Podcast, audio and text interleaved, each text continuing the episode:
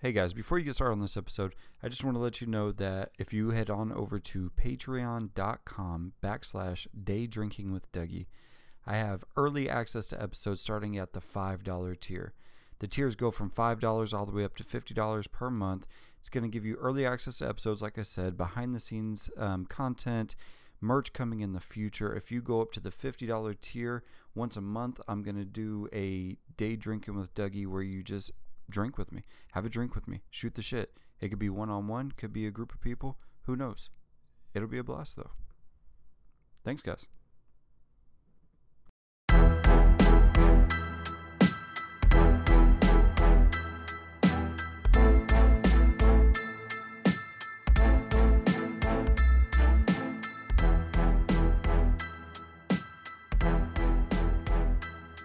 Yeah, yeah. When uh, when we first moved here to Wichita, I guess we'd probably been here about a year or so, and uh, our our cable was acting up. So I called I called Cox and was like, "Hey, our cable's fucked up. You know, it's not working." And then they start running through the thing like, "Did you make sure all the connections were good?" I'm like, "I'm not a fucking idiot. Of course I did." And I didn't. I just knew that it wasn't undone. And then they send the technician out, and they're like, "Oh, it's unscrewed." I'm like, "How? I didn't fuck with it." And they're like, "Well, you live in an apartment, and all the all the vibrations will just slowly back those cords out." I was like, "What? You're talking about magic? Is what you're talking about?" This doesn't exist on our on our human plane. I don't know what you're talking about. yeah, yeah. You think I'm some kind of fucking warlock? Speaking of which, I was listening to a podcast the other day, and they were talking about digging to the center of the earth. And they said, uh, what, what was it like when you got to the middle of the earth? And he goes, "There's a lot of hobbits and wizards." yeah, I could see that. Oh, that's what I was gonna tell you when you were talking about your uh, your mower and stuff. yeah, A few years ago, my, my grandpa was having a problem where um, his belt broke on his mower deck, and so he was trying to he was trying to get the new belt put on and everything, and he was looking at the diagram of how to because you got to loop it around pulleys and you know all that good stuff. And so he's looking at the diagram on how to do it, and he's laying underneath the mower. He's got the mower up on jacks and everything. He's looking at how to do it.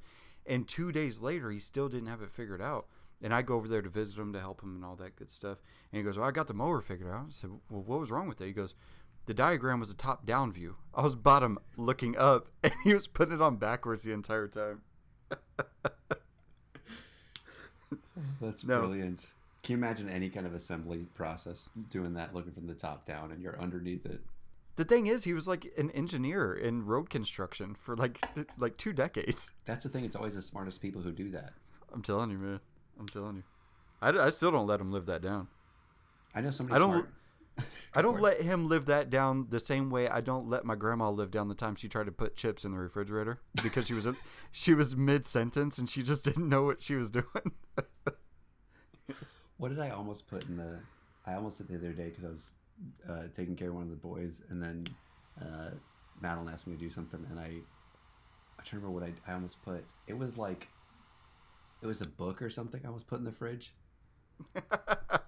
because I was just like it's like, oh yeah, this totally goes here. yeah. Well, it's a cookbook, and I was like putting something back in the kitchen. I was helping her clean up, Oh. and I just did that thing where like you're talking and you're not thinking about what your hands are doing at all. Yeah, And I caught myself Yep. before I did it, but I opened the door and looked at myself. Like you looked at my hand. I was like, "What is?" Who yeah. Well, if I had to choose a secondary location for a cookbook, it would be the refrigerator. yeah. I mean, I mean, yep. You gotta keep it cool. Mm-hmm. Now, I'm sure at some point I'm going to use everything that we've just been saying. So, today on the podcast, we have David Roger, a friend of mine who started another podcast um, with me and some other friends, reviewing another podcast, a very obscure thing that about a dozen people on the planet would listen to. So, welcome. Thanks for being here. Thanks, man. I think we alienated people too during that podcast period. I think it gradually got to the point which no one wanted to listen to us. Right. Yeah, we're getting like one or two reviews, or just people like, hey, keep going. And a lot of hate mail. yeah, like, you guys fucking quit it. It, it was just a lot of messages that just said stop. And people, Yeah. would, people would actually put their home addresses and like their social security number. Like, we want you to know who we are. This is how Yeah, bad. This is how bad this is. Come find us. Yeah, exactly. We dare you. No, thanks, man. I appreciate it. Uh, I listened to the first episode again today as I was mowing the backyard, and uh, it was fun just to hear you chatting with a friend, catching up, talking about video games. It's fun stuff.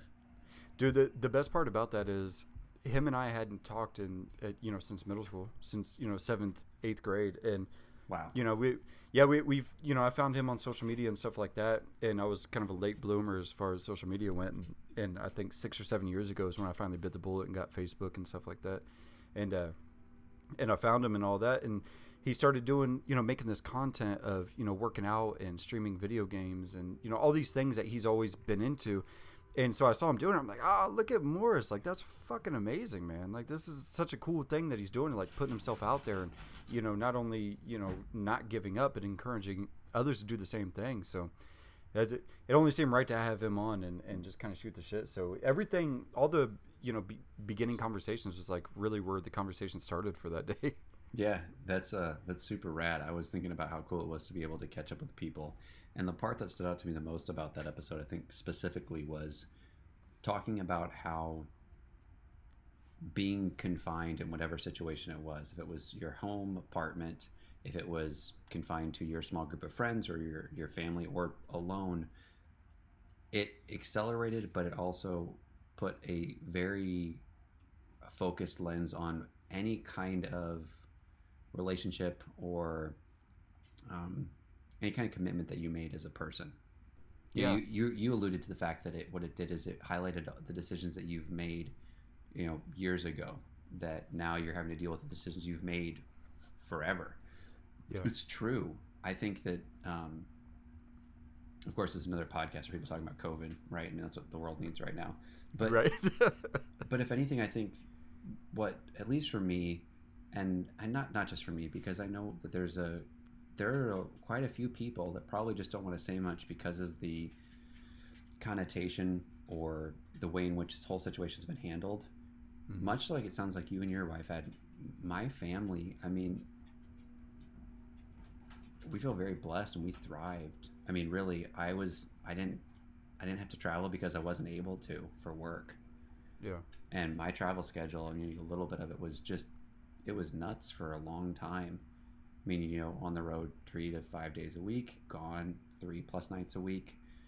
That's hard on a family. And to be home despite the fact that there were so many challenges that came along with it and it was not easy for anyone um, i still feel like we have very little to complain about.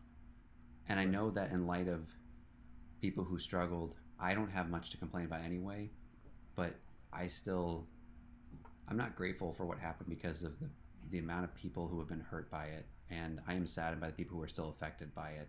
And um, there are people that I know who are close that contracted COVID and died subsequently from it because they had pre-existing conditions and they just didn't have the you know the immune system to be able to withstand that kind of a hit. I it's such a weird thing because it almost had a reset button for so many people Right. Right. and oddly enough even if it was put people in a struggle i've seen so many people that went from being okay to really struggling and now are right on the edge of thriving you know really Yeah. on the edge of their life being turned over for the better Yeah. and almost all the connections that i have with friends and family or close people they really took a hard look at how they spent their time because they had to right yeah. Yeah. Yeah. It was thrown in your face. And sometimes that's the best way to deal with certain things in life. Uh, It's a constant process for maturing and growing um, as a person and also in a relationship you know, with your spouse and with your wife and my wife. That that bond, if you dug in and worked hard, got so much better. Yeah. And it also brought to light a lot of things that probably weren't at the surface that I don't know if they would have been dealt with. Definitely not within the same kind of time frame, and Right. Maybe not in the same kind of way with almost a protected bubble around saying like you we have the opportunity to work through these certain things right now Yeah. and we might not get afforded that time again Right, you would almost be a dickhead to not kind of look these problems in the face and be like, "Hey, you know, we need to, we need to figure this out." Or, you know, the the amount of times that my wife and I had talked about, like, we, you know, we need to, you know, spend more time, just sit on the couch, turn the rest of the world off, and just watch something on TV Mhm. or whatever the case is. And one of the things that my wife and I have done, and we tried to do prior to the pandemic and stuff like that, but one thing that we that definitely carried over to this day is we take one day a week where we turn off everything and like we don't like physically turn our phones off but we're not picking them up every two or three seconds to look to see like who's texting or, or whatever. If you text me at 7 a.m., I might get back to you Sunday. I might not. But every Sunday we wake up, we you know drink coffee, eat breakfast, and we turn on Netflix or Hulu or you know whatever, and we just binge watch it all day long. You know, we you know all the lights in the house are off. It's just a chill day where we can just kind of regroup and just kind of recenter and just bring everything back to to zero. You know. Yeah, um, that's really wonderful. We've we've done that a lot better. And there's times where it's um, easier to do than not easier to do.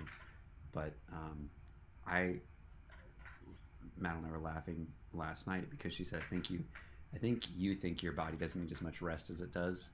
Right. I, I've lived under that kind of illusion that I can get away sometimes with minimal sleep, and for me, it always comes back to not placing a value on sleep. But it's not so much a sleep; it's I haven't been good about putting a value on resting. Yeah. And I don't mean sleeping in until 1 p.m. because that's where my brain automatically goes with it. I mean putting a value on truly resting, taking a break from things to recoup. And Yeah, it, it doesn't need to be, especially just kind of every day. It doesn't need to be one chore to the next, or coming home from work and oh, I got to clean the gutters or mow the mow the lawn or whatever. You you know, pump the brakes for forty five minutes and you know relax. You know, play on your phone or you know something something ridiculous like that, and then get after the the rest of the chores because they're not going nowhere.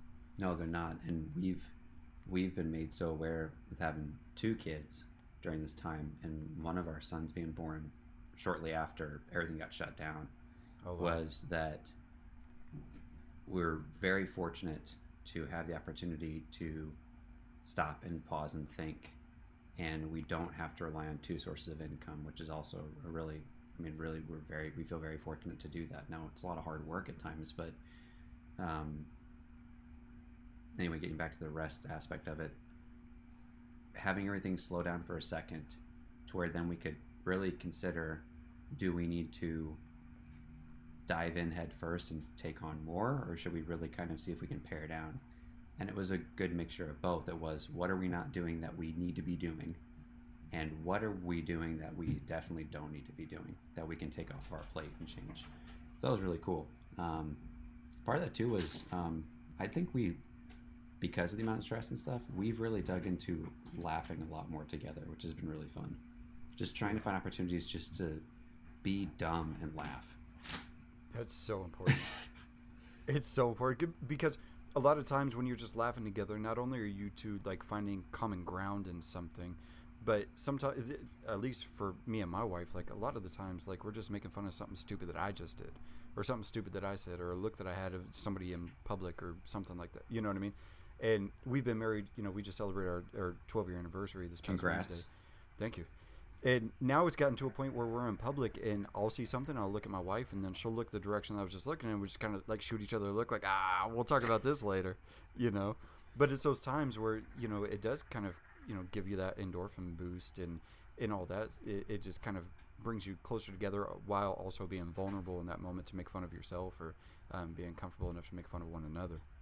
Yeah, it's uh that's people don't talk about that stuff enough, right? People don't talk about how you know if, if you go beyond the myth or the the uh I don't know the right word would be for it, but this notion that it's 50-50, it's not. It's 100% and then you have to put in more and because at some point there's going to be slack on one end, right?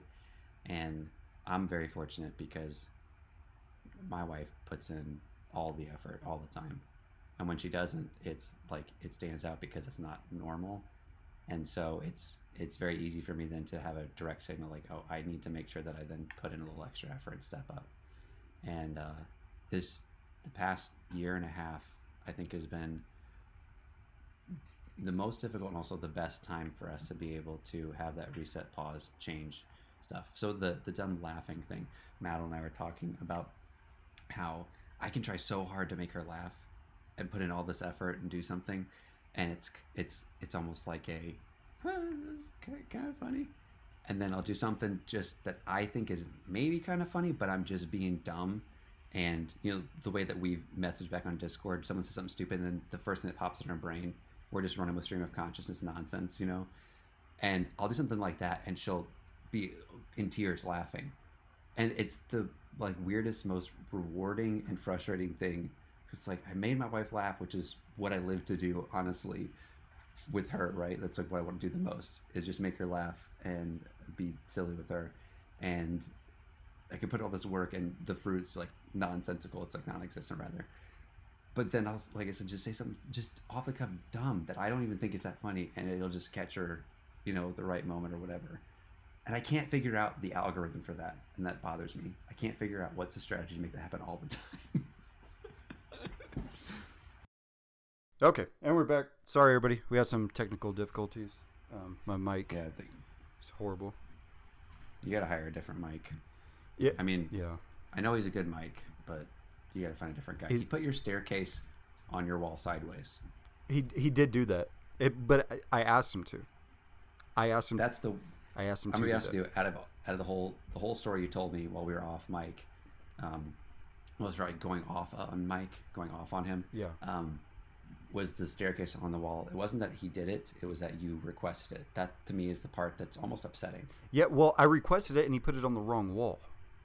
Was a problem. So now I can't get into the bathroom. So, Hmm.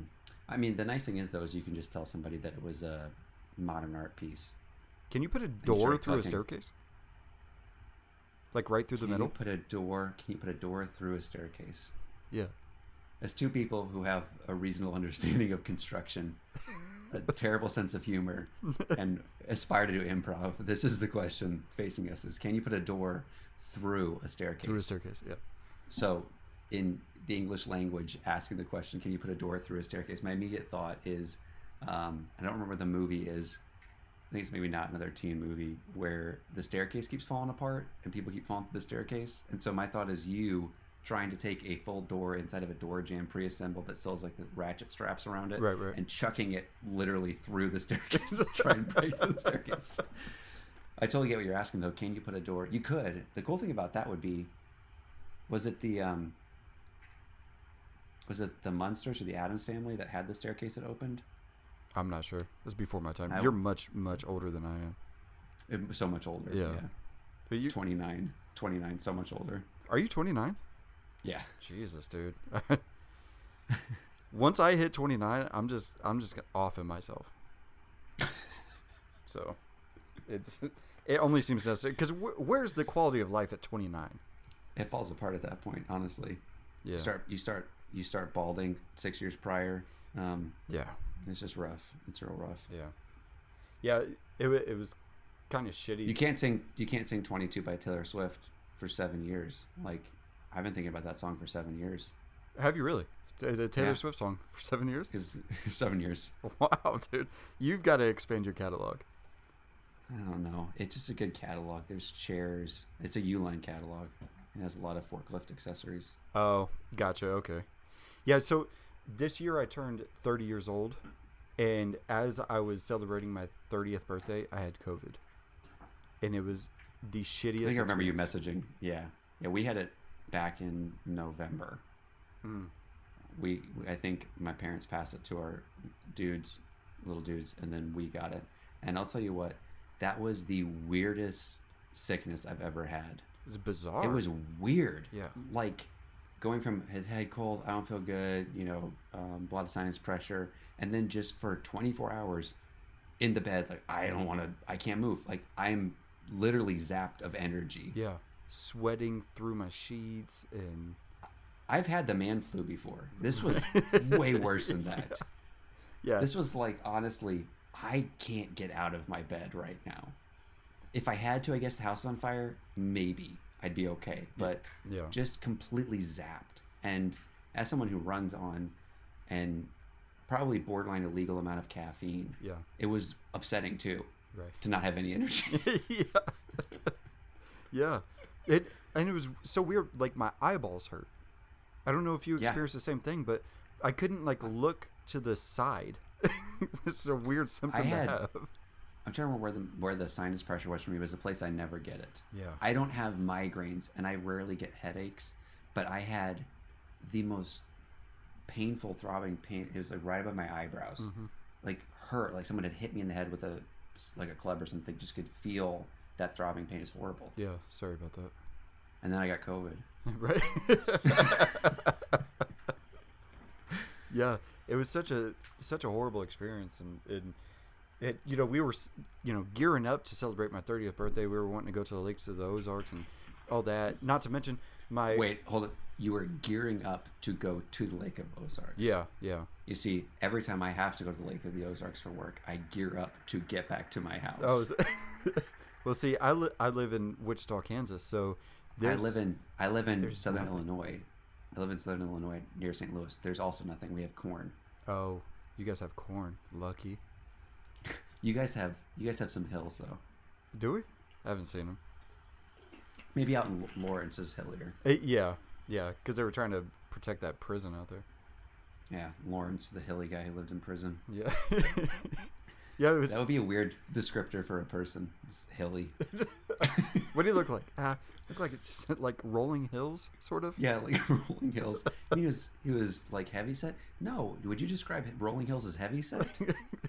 Typically, people describe them as beautiful or you know breathtaking or difficult. This guy was like amber think- waves of grain.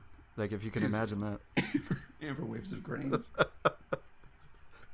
Yeah, so so we were gearing up for that, and and just you know to get out of Kansas for a little bit, and you know we couldn't do that. And my my youngest son turned five years old. I couldn't even you know do anything with him for his birthday. He just had to stand at the end of the hallway, and we just kind of waved to each other, and was like, "Hey, But that was just a normal day in yeah, household. yeah, exactly." What's up, dude?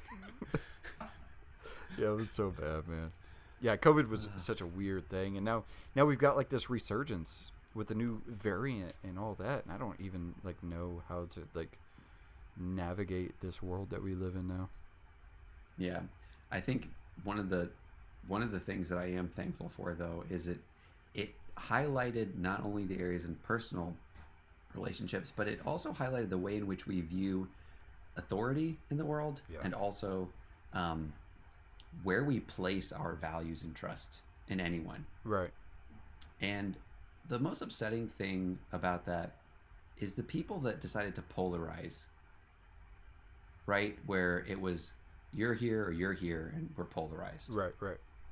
I I'm thankful that at least for me, it helped me to realize on both fronts just how no matter what it is, it's political belief systems, whatever, there are flaws and people are people Yeah.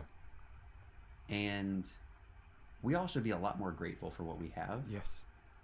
and stop demanding so much of others and also stop acting like we're owed things Yeah. in any any realm in our life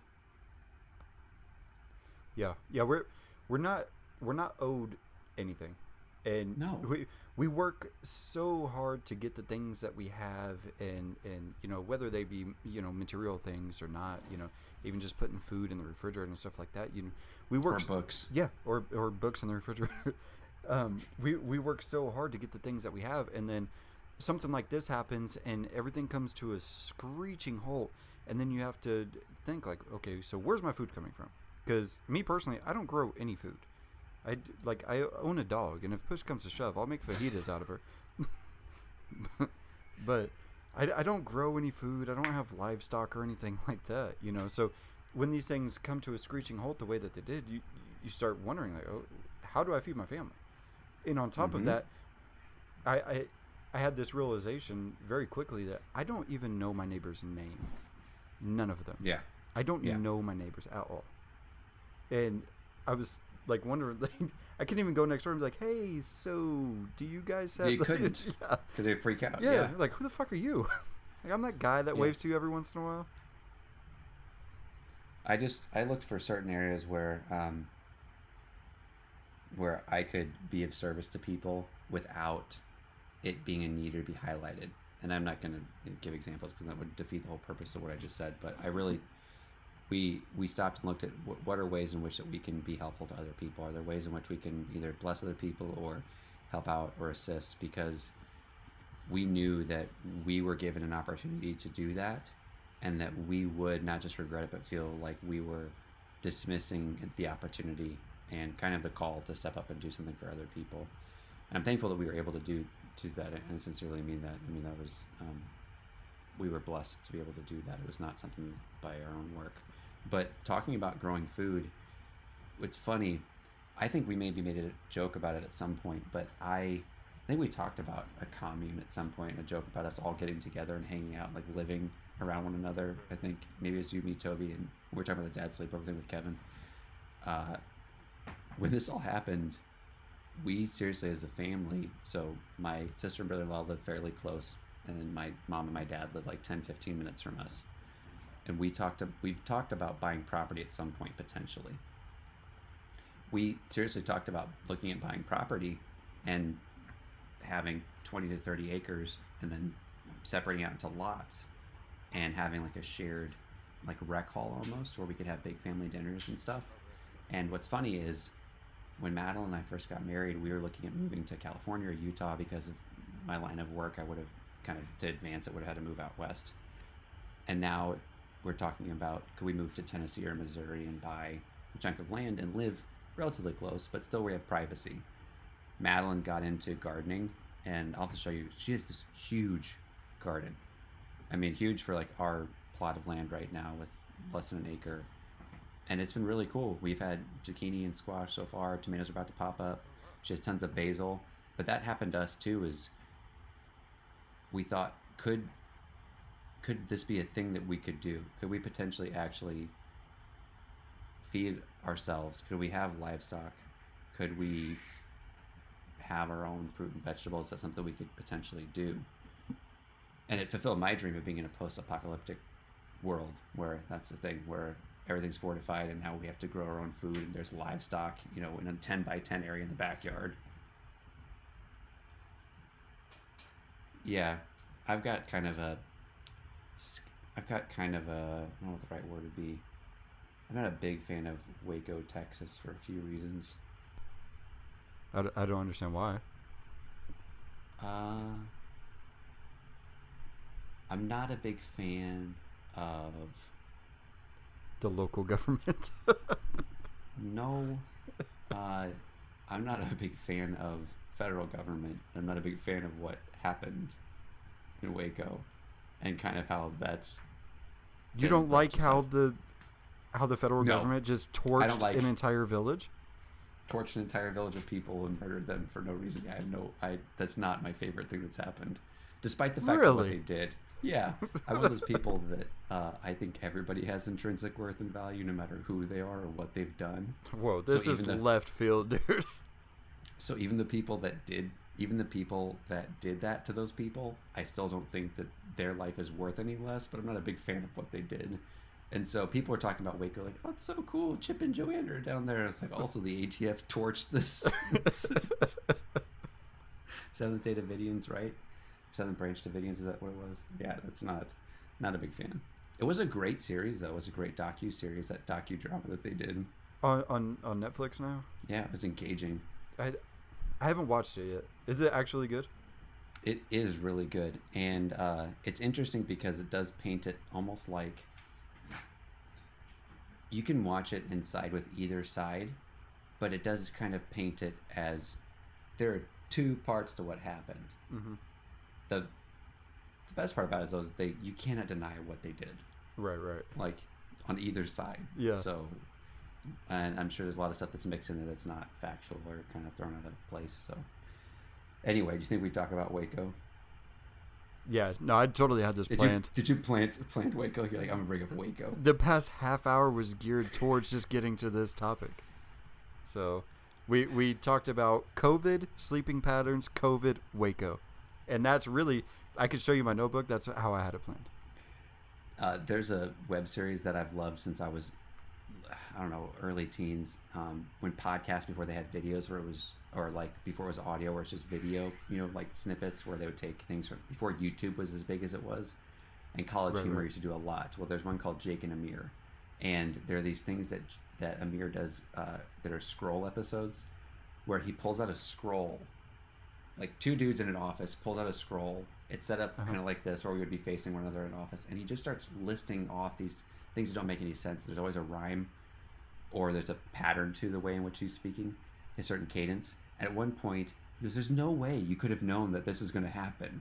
and he flips the scroll around, and there's only one number written with the phrase, and it like had this exact phrase he just said. It'd be like if I you you knew that I would have this perspective on Wake. Like, there's no way. Like, you're a wizard. You're a warlock. Yeah, I totally had this plan. now, on top of that, are are you a conspiracy guy at all? Um, as in, do I believe in them or do I like them? Do you acknowledge the existence of conspiracy theories? Yeah. I uh, completely acknowledge the existence of conspiracy theories and that there is some validity in almost all of them. Now, I didn't say that they're valid, but there is some validity in a lot of what they say.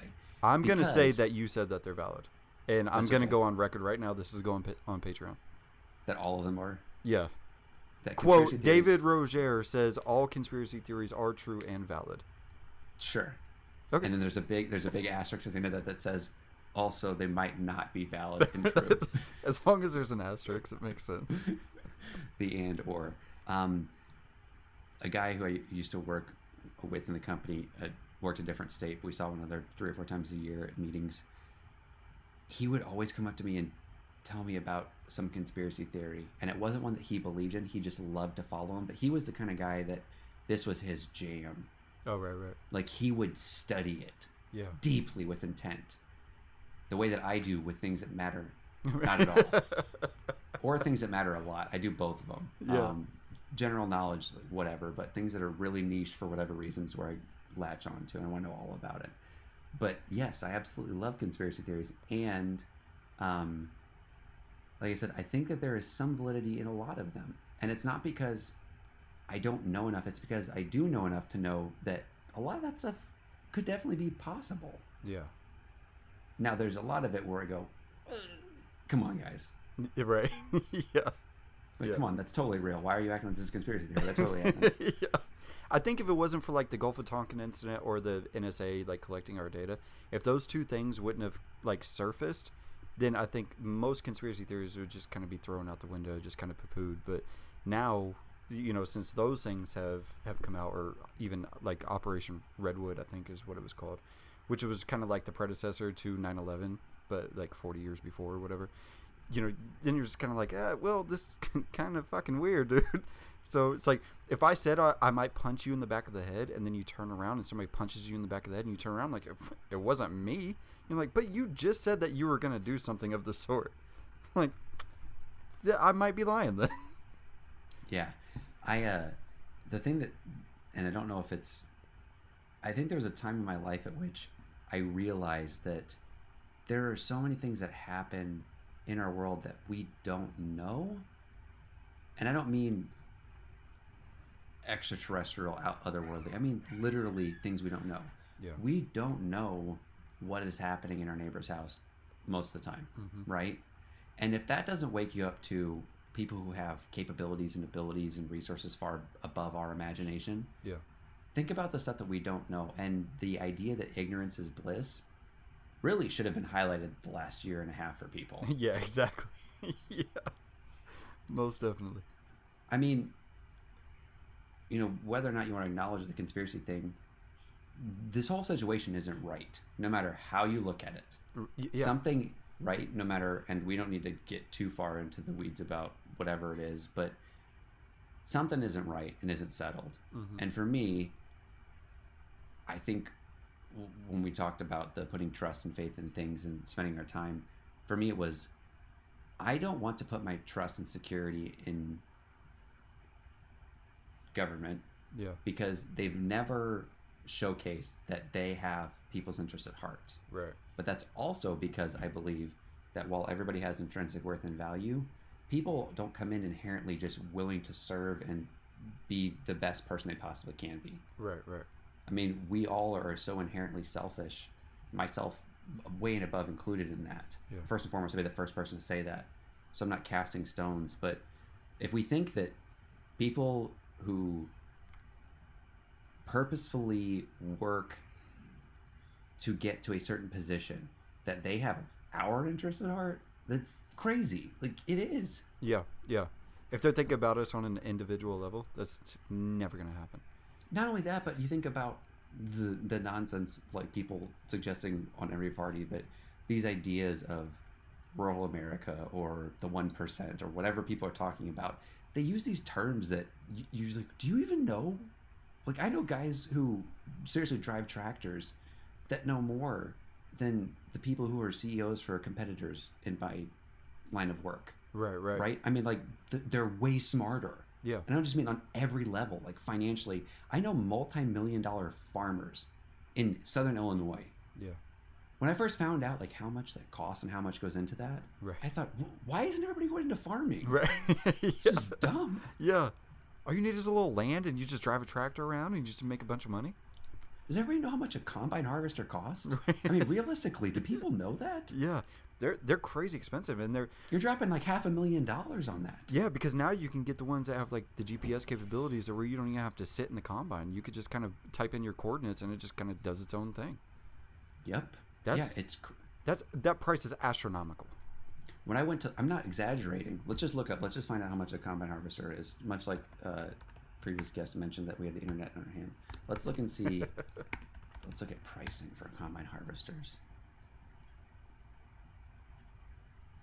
I think it, Okay, I think it's kind of crazy that I've had two guests in a row that had access to internet. It's just it's a crazy thing. Oh, they're not even going to list their price. You have to request a quote. Come on. Okay, request it. I have time. Yeah. Yeah. So, uh, most up to date was January 10th. How much is a brand new combine harvester? It can be expensive if you're buying new. In fact, a new one may set you back typically between $330,000 and $500,000. But a used combine, here's the crazy part. This is this is also why I love the internet. You know me enough to know like I love absurd things and I love weird juxtapositions. Right. But a used combine may only cost between $5,900 and $450,000. That's like getting on CarMax or Zillow and pushing in like your range. Like I'm willing to spend six thousand dollars the minimum because I'm above other people. Yeah. And I also want to see what I could never imagine to afford. But the used combine prices are a lot like the housing market right now. You could spend six grand or four hundred fifty thousand dollars. Yeah, it, but it'd be the same house. It just kind of depends on when it went in the market and how many people are bidding on it. The nice thing is though, is typically like market value for a used combine is right around uh, hundred twenty-two thousand dollars. So if you're not getting in the market, I mean, it's pretty, it's pretty affordable. We could split the mortgage on that. Yeah, I mean, when we moved down to Waco, we can go halvesies on a new or a, a new used combine, and we could be set, dude. I was trying to think of a farming pun with Waco, and uh, I think I just was my brain was trying too hard to come up with what we could call it. So I bet it would have been fire, whatever you came up Like- with. it would have been burning. it also would have been loud and obnoxious, Like what? like the ATF did, where they blasted. Uh, Oh, but what what led me to that? Did you see the video of Timothy McVeigh outside of like the the Waco situation where they had like the the um the media was set up like at a roadblock down down the road or whatever, and Timothy McVeigh is sitting on like the hood of a car or the trunk of a car. I can't remember. It's been a while since I've seen it. You know Timothy McVeigh, I don't think I do. It's not ringing a bell. For me uh, right. Oklahoma City bomber. Okay, yeah, yeah, yeah, yeah. Yeah, and he was at the Waco thing, and everybody was saying that um, Timothy McVeigh was like a um, some sort of like federal agent because he did time in the military, has a very weird, sketchy past and everything. And they were saying that he was just kind of, um, oh, what's the what's the thing that you call when a sleeper cell? He was like a sleeper cell. He was like a trained sleeper I cell. have two of those. I'm gonna get them removed soon. You got to you. The thing is, you gotta get them really, really cold. You gotta freeze them off. Yeah, the doctor was like, "Your white blood cells is like it's 2021. Yeah. Let's, uh, Yeah, yeah. Everybody has insurance now. You gotta you gotta get on that thing, man.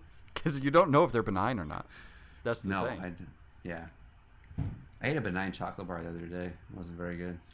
what is, what is that?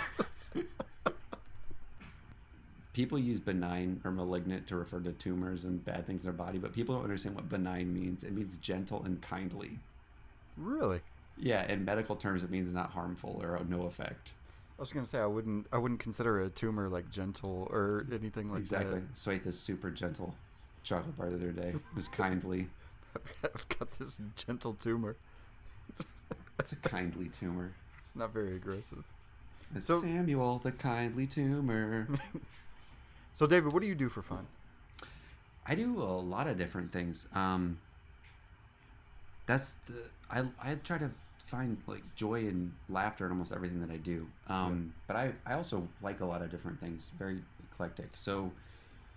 Um, recent recently, as in like the last few years, uh, since we, my dad and I built our house that um, for my family, woodworking really took off for me. So I really love woodworking, um, like building Nice. furniture and construction stuff. So I like that a lot. Uh, I've been a, a cyclist for a long time. Like I used to be really into it because I used to work in the cycling industry, like riding bikes. Oh, I Um, thought you were talking about steroids. Yeah, that would be dope. But you know, I mean, look at how I'm See what you built. Yeah, five foot six, four hundred forty pounds. You're taking up the whole width of the Zoom call right now. It's just You're just on my neck. screen somehow.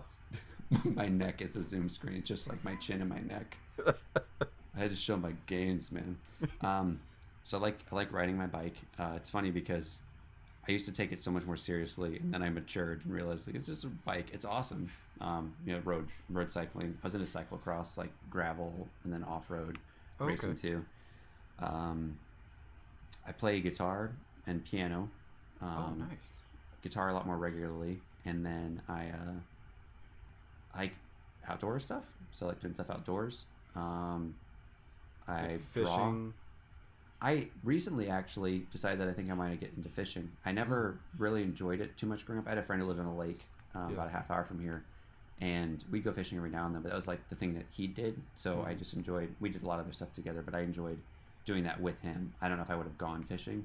Right. And I think it was probably because it wasn't something my dad was into, so it just never became Oh, part of like a thing we did growing up. Yeah. But my my mom's dad just recently really got into fly fishing in the last couple of years, oh, okay. and we actually were planning on trying to do a trip with my my cousin, my younger brother, and myself, trying to go do a fly fishing trip with my grandpa, and uh, then you know the world decided to eat bats or whatever happened, and so then we couldn't yeah. travel because people were not doing their jobs. So um, that I want to. I I've done a couple of fly tyings. I think it'd be really really fun. Um, in fact, I actually built like some fly boxes out of wood. So like some fly holder boxes out of wood. Made some for my grandpa. So that was fun. Um, I, I like listening to music. Um, I actually really love dancing. Um, not break dancing, so I'm not that Ah, familiar. fuck. I know, but I do I do break things on the dance floor. Um, typically, people's expectations, That's all that matters. breaking hearts, splitting seams, uh, relationships between people, not my pants. And uh, no, I like I look forward to every wedding for that. Like if they don't have music, we went to a, a wedding that didn't have dancing, and really? I I have like this deep unbridled anger inside of me at times that just can't it can't get out. And that happened and Doug, when I tell you like I was it took everything in my body to not ask somebody at the wedding, what is wrong with you people? Yeah. Like Were you What? close to these people? yeah, that's the problem. Like you can't Are you close can't- now? Yes, but I mean like Not you after as wedding people split ties after weddings. Yeah. Yeah. Well, especially when they make horrible decisions like that. The problem for Men's Wearhouse is all those split ties. They're not available for resale, so you don't Yeah. get your security deposit back on the split ties. Totally makes sense. What kind of Um, like as far as like cycling goes, I'm so ignorant when it comes to cycling. Like what's like what's your aim if it's not a, a race? Are you just going out and you're you going distance, time, like just whatever feels right? Like what are you doing? Yeah, there's there's so many different lanes. Sorry, that was not a pun intended, but there are different. Um, everything I'm like would be a path of direction, so it would be related to cycling. So I apologize, not, not meant to be you know super. qu- you can take so many different paths or trails in cycling. Stay in your lane. Um, the with with riding bikes, there's so many different degrees. Like, there's people who you know ride fixies in the city, and it's kind of a lifestyle component to it, or it might be a necessity to get around, and that just happens to be one of the most practical ways to do it. There are people who just do it strictly for leisure, go out and they don't even care how far they really ride or what their pace is. They're just out to enjoy it. Right. Um, there are people who live, breathe, and die by cycling literally. I mean, they're professional cyclists. I'm I'm kind of in the. I have enough experience to know where it starts to have a negative effect in your life if it's not a profession, where it becomes more than like an enjoyment or hobby. It becomes an obsession, and it's not. It's such a selfish sport because it can be so time consuming, and it can be also crazy expensive, like all hobbies. But it can really eat away all of your time. Right. And because it's fitness, much like working out, there's a sense of vanity to it, but there's also this drive because it is kind of addicting.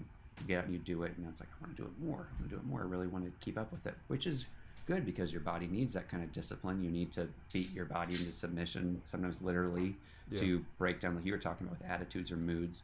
And it's good for us to have that sense of discipline. Um, if someone was trying to get into it, I would recommend never forget that you're riding a bicycle.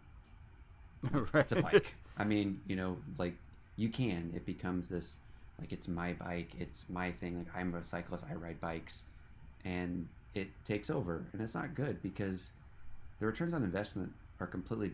They're just they, they're so fleeting. I mean, realistically, you Yeah. might be in good physical shape, but unfortunately, it's you're healthy, I guess, but you can also be very unhealthy and also spend all your time riding bikes right. Right. Right.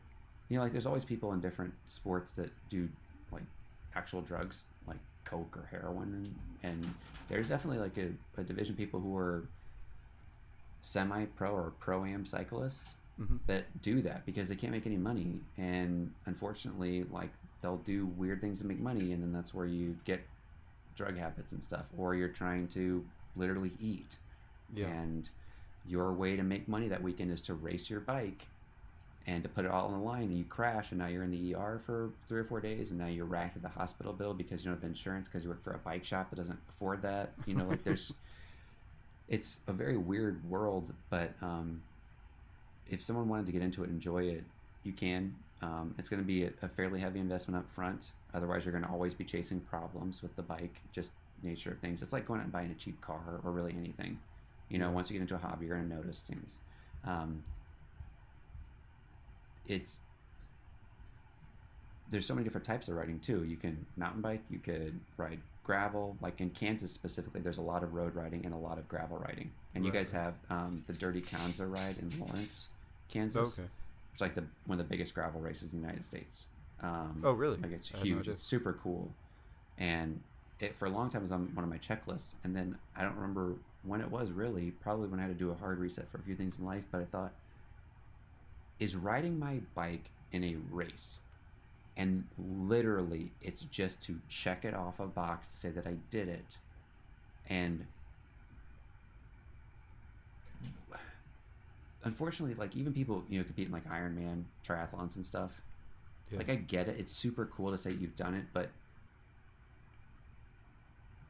that's for you. You know, and that's not necessarily a bad Yeah. thing. Yeah. But it's like the people who put their marathon stickers on the back of their window and stuff. Yeah. Right. Right. It's like it's cool, and I guess if you're trying to subscribe to that tribal mentality or community, but like that's for you, and that's great that you did it. But you ran, you swam, and you rode your bike. Right. and I guess for me, there are things that I place value on that's not that important, right? And everybody has those things where it's really fleeting or it's really only important to me, and I probably need to, to take better check of that to see if I'm in line or out of line with how much time and money or thoughts I invest into that thing. But physical fitness can be insane. Now, on the flip side, I think there's way too much acceptance of people who just don't take care of themselves too. Uh, right. Yeah. Most definitely. Yeah. Um, but I also, and i think you share the same mentality, not just for our personal wellness, but for the sake of our families. There needs to be a way to do that where we're not, it's not then having a negative effect on them. I know so many guys who they're in great shape and ride their bike, and their family is suffering because of it. Like, Yeah. you know, their wife might feel defeated because he's his pursuit is to get in great shape, but he's not spending any time trying to curate and protect and guard her time to be able to get in shape or do whatever it is that she wants to do. Yeah. And then you're not even getting in shape. Sometimes it's just be active and healthy. Yeah. Yeah. Like just going for a walk, right? You know, like Yep. there's not necessarily an ideal weight class for people or whatever, but if you're eating well, you're taking proper rest, you're doing whatever work it is you need to do, you're setting some time for whatever kind of mental exercise or health activity you need, and then you're getting some sort of physical discipline. That's essential. And so I get sorry, it's such a loaded question, I guess, but um, it's such a big like it's it's such a like coke bottle thing like it's riding your bike and then you open it up and you see this huge world that can exist for riding your bike but if you forget Right, right. that it stems from riding a bike Yeah, yeah, and you, you can kind of inflate your world with with any hobby or any interest that you have. You can kind of inflate it to make it anything that that you want, you know, and you can try to justify it with with anything. The, I kind of had the same thing with um, playing basketball. Like I Mhm. love playing basketball. And, so that's something that honestly i don't know enough about because soccer was like the only sport i played so i'd be i'd love to hear more about basketball like what's that like getting into a sport like that Yeah, see, it, and it was always for me. I, you know, I played on you know teams in school and stuff like that. Not so much high school, but you know, middle school and stuff like that. But um, but my thing was always like pickup games. Go to the rec center, or you know, go to the YMCA or whatever. But it would be, you know, if there was a week where I went three days out of the week, like all of a sudden I've created this addiction for myself, and then I'm going every day. And it would get to the point where my wife was like, "Are, are we just gonna like never spend time, or what's what's the situation here?" and you know I'm coming home from work and I'm changing clothes to go up to the Y to, to you know play basketball or whatever, and then I'm like, I, well, you, you know I play basketball. And I'm trying to like convince her like you know this is what I do, you know, and then you know then next thing you know you got to have you know top of the line basketball and the best shoes and stuff like that to to go play ball. It's such a ridiculous thing, and then you kind of step away from it and you don't play for a week and you're like, Jesus, so much of my time was devoted to going and hanging out with these guys and playing basketball to get that camaraderie or or that that um, that exercise and stuff like that. And that in itself could be addicting, just going out and getting that exercise. mm-hmm. And especially for me, you know, getting up and, and getting active isn't always about physical fitness because I, you know, like I was telling Morris, you know, I, I work construction for a living. I'm getting plenty of movement in my everyday life, but coming home and and like working out, whether it's you know going for a run, lifting weights, going for a walk, whatever the case is, I just feel the need to beat myself down just a little bit more because at the end of it, mentally, I I can cut out all the static. You know, Mm-hmm. some sometimes you know those those depressive moments can kind of start to create some white noise in the back of your head or or something like that things can get overwhelming and just getting out and going for a run can kind of help um, dial some of those things in and just cut out some of the noise that I may experience. I don't know about other people, but I may be experiencing something in my head that I just need to go for a run or you know pick up some heavy things and put them back down. As trivial as it may seem, it kind of helps with that. But if you can't create that balance between doing something active after work and also doing something with your family, your wife, your kids, playing some video games with your kids goes a long fucking way for them. Getting 20 minutes of playing video games they're like they're on top of the fucking world, you know. Yeah, that's um, I think that's the missing component for a lot of this for men specifically, and I know it translates to women too, but for men specifically, and husbands and, and fathers and dads, because those are not always the same thing, right? Yeah. You know, you can be a you can be an absentee father, but you can also be not be a father and be an excellent dad. Yeah. And I think that those that that's missed as as men we're we're called to to be leaders in our family, and sometimes it means like dropping whatever it is that we think is important Right. and doing the hard thing, which might be sitting with our family and just enjoying time with them. yeah. Um, I think we convince ourselves that I got to do all these things, and realistically, you got to make sure that they're provided for, make sure that they're taken care of, and make sure that they're loved. You know, I mean, and that you're making sure that you're protecting them. Right? That's that's really kind of it. And the idea of sacrificing things is often missed in conversations because it's always Yeah. treat yourself, do this thing. Well, I'm going to do this thing for me. And I recently had a conversation with a friend where that came up, and I thought, wow, I know I think that all the time subconsciously, or I'll think it to myself where I needed to do this thing for me, or I really want to do X, Y, Z. And Yeah. that that selfish thought takes hold so quickly. And I think it would do us all a lot of good, especially as men, to just stop and go, what didn't we do for ourselves today? Yeah. And what did we do for our families, especially our little ones? Um, well, I shouldn't say especially because if we're husbands, I mean, there's no offense to every father or dad who might listen to this besides maybe, I don't know, two dudes that we know. I don't know what your audience is at, at this point. I'm just happy to chat with you. Um, and that that wasn't a slight. Sorry, that's not what I meant. But um, whoever listens, it's not meant to be a negative thing. But your kids are not more important than your spouse. Right, right. Yeah. That really pains me when I hear that conversation. Um, what I mean to say is not to dismiss your children's needs, but if you are not fostering and strengthening your relationship with your spouse, hopefully at some point your children will move out of the home Right. and you'll be left alone with them. And if your relationship with your spouse, your significant other, is not not just intact, but if it is not progressively increasing to a point at which you are more in love with them than when you first met them, Yeah. and I don't mean like the honeymoon just completely beside yourself. I mean have a deep, real, like actual intimate relationship where you know that person better than anyone does, and you're able to be a helpmeet, be a protector, provider for them, care for them, and anticipate their needs before they express them. If you're not doing that kind of stuff, you probably need to stop doing a few other things in life Yeah, yeah. you know, I don't want to tell people what to do, but that I see that happen so often where it gets clouded. You know, I, I did the same thing too. I was so driven to ride my bike or do whatever it is or projects, and it you're almost running from the hard work by doing something that's physically challenging. Right, and the hard thing sometimes is to is to just like sit in it with them, whatever it is, and just it, it sounds I don't know what the right word is. It sounds like it's kind of a maybe a bloviated thought, but the idea of dying to yourself, meaning setting aside your wants and needs for the benefit of somebody else, Mhm. is just not talked about. Right. Yeah. I, I heard somebody say this recently. I, I can't remember where it was. I'm, I'm fairly certain it was a podcast, but um, somebody said that uh, self care is not selfish. And like, as I was listening to the podcast, I, I'm pretty sure that's where I heard it. I just kind of stopped for a second. I was like, "Holy shit! Like that's that's true. Like you do have to take care of yourself, and it's not selfish if you do so. If you're able to find that balance in taking care of yourself as well as taking care of your wife and taking care of your kids and stuff like that, you've you've got to factor yourself into that formula because as soon as you stop taking care of yourself, that equation starts to fall apart, and what you end up with is like an upside down equation at the end of it you know, much like you would be with a with a fucked up car loan or something like that. You're just going to start it off in an upside down situation, and it's very hard to crawl out of that. You know, It is. It absolutely is. I think there's. See, the funny thing is, is like if I were to hear that, what I would say is maybe, but it absolutely is.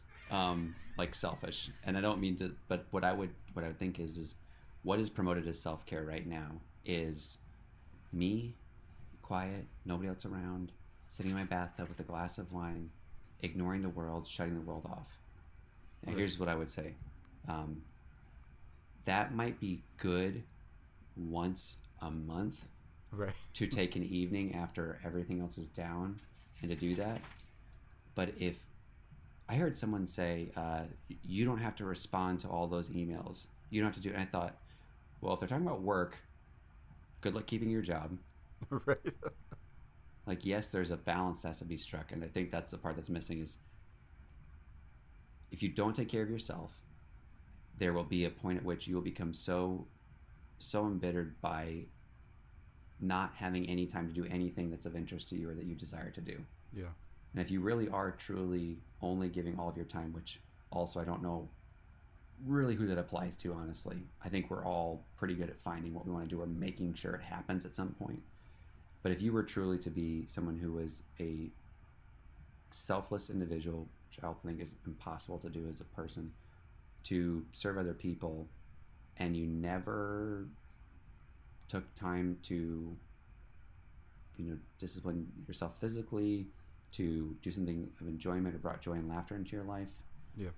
you will become bitter because you'll have forced yourself into this prison of I'm always got to be doing something for somebody else, and then your me time, when it comes out as like that selfish monster, will be something that's not beneficial to you. It'll be like completely just zoning out, staring at your phone for six hours until you know four in the morning or something Right. Right. like right. just trying to decompress and get that all outside of your head.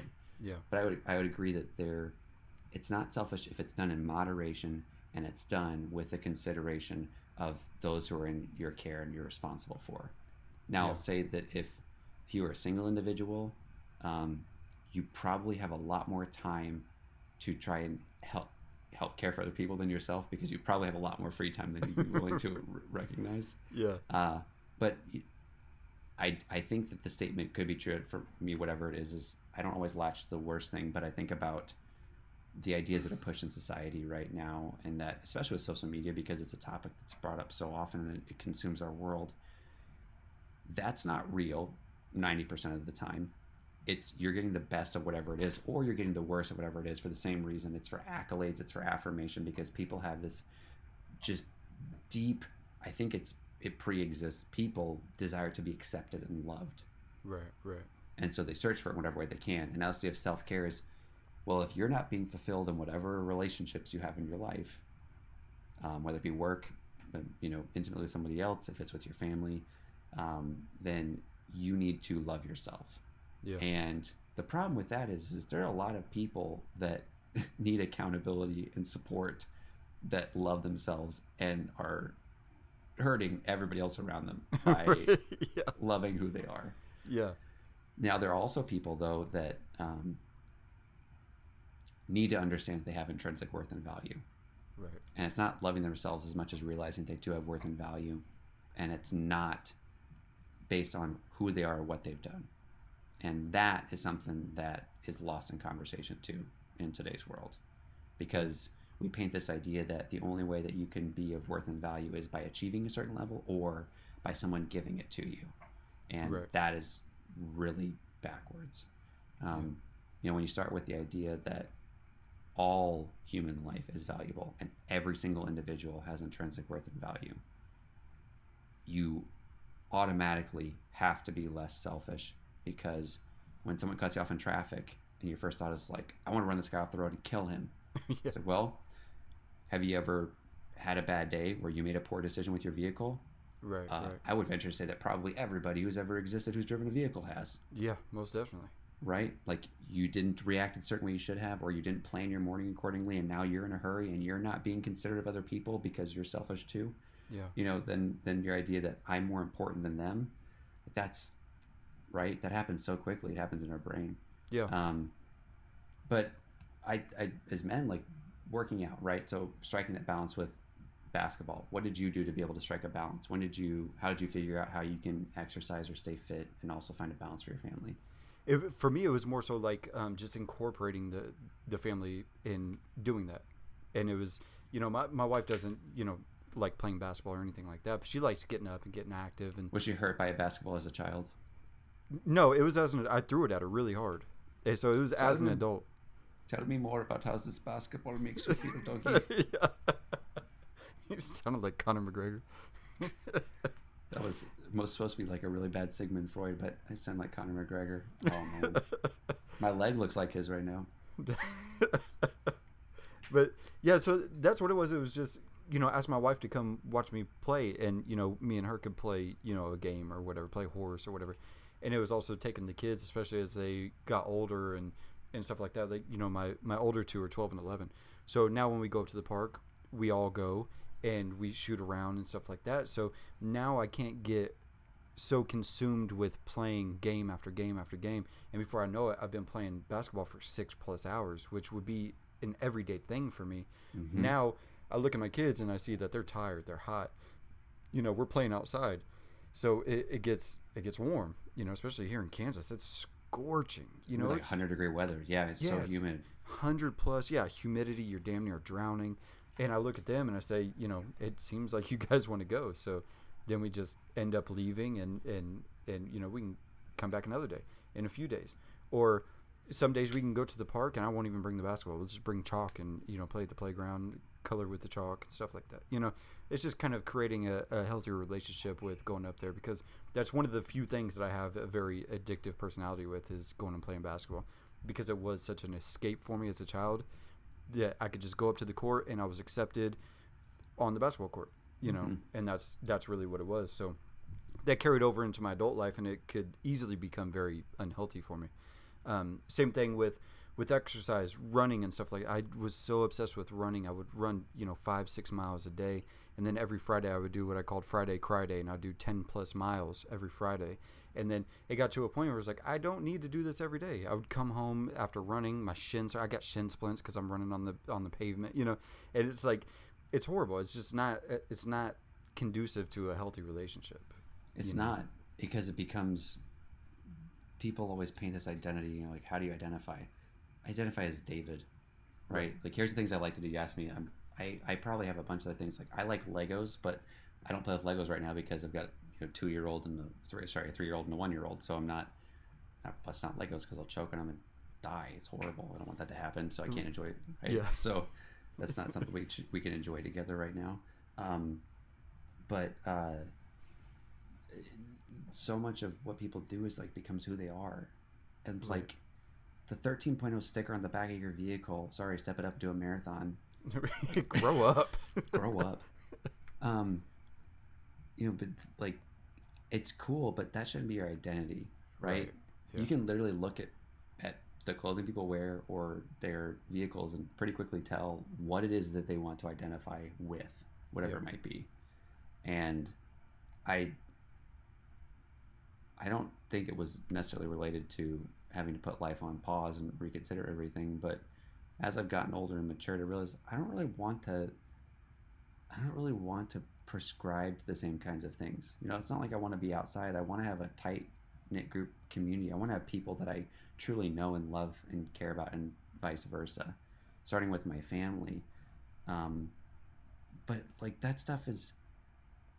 I I mean, I gave up like road riding for like two years roughly, just Yeah. because time schedule and resources and having kids and stuff. It just it didn't make sense. I realized a big part was um, my wife asking me to not, and part of me was I struggled with that at first, and I realized like how selfish of of me is it to say like that's so important to me I can't give that up. right, right. You know, there should be very few things besides like providing for them. You know, like, Right. if she were to ask me like I need you to stop taking care of us, like no, I'm not going to do that. That's not yeah, it's out of the question. that's not part of this, right? yeah, but really also what do i have in life that i wouldn't be willing to give up because how much is that important besides my family right. I mean, when it all comes down to it boils down so if your identity is so closely tied with like if you look at social media posting and people's like uh, runner uh, basketball like, program whatever it is that's what they place their highest worth and value in Yeah, um, that it speaks to i think people's need and longing to be accepted and loved right. Yeah, They just want to belong. Even the people that don't, they still want to belong because you want to belong to the people who don't belong to the main group. Right, right. Yeah, and that and that's what I was saying. You know, when when I step on a basketball court, you know, people people knew me and I was accepted. I was accepted as you know a basketball player or you know whatever the case was. And and when I really realized that you know I had an issue with like um, you know it, being out of the house and playing basketball or being active or whatever was when I looked back on my reaction to when my wife was like, "Are you going to play basketball again?" I'm like, "Yes, you know, I do this every day." And then like going, you know, of course I left that day to go to the Y to play basketball. And then as soon as you step on the court, you're like, "Wait, what kind of dick am I?" To where she's like, you know, damn near begging me, like, "Can you not do this today?" And I'm like, "Well, I'm gonna do this because this is what I do every day." Now I've created this kind of cycle of, you know, playing basketball after work or whatever the case is. And she's tired. You know, at that time we had um, our our third son was just born, so it was newborn and all that. And she's tired and and all that and. and you know I'm going up to play basketball when she could use a nap, you know. Yeah, it's it's amazing how quickly we become we put our blinders on to what's around us. And the sad thing is is it's not always with malicious intent. Like you didn't wake up going, I'm gonna play basketball and neglect my family this afternoon, right? Like that's not exactly. it was like this is just part of my routine and that's what i do and because we're all creatures of habit it's really important i think especially as men just talking as, as a man as men to establish routines that are healthy for our family's benefit you know do things that are that are mutually beneficial i because our boys are so little still some of the physical activities are hard and that's been hard for me because I'm not a settled person. I have to sit on my computer quite a bit, or I'm in my car when I work, um, and that's difficult for me to not have a lot of physical activity. I grew up always doing that, Hmm. and I've enjoyed that. And if I could, if I could provide in the same way they do right now by moving heavy things around, or by laying concrete, or working on an orchard again, or working in a greenhouse, whatever it would be Yeah. In the past, I would in a heartbeat. Uh, but I've anyway been afforded this opportunity, and it, the benefits for our family are just beyond. So, the there needs to be a a way in which when you start to get into something, someone goes, "Hey, this yeah. isn't that important. yeah. It's really great, and you should love it because it's really great to have things that you're passionate about to be able to share with other people.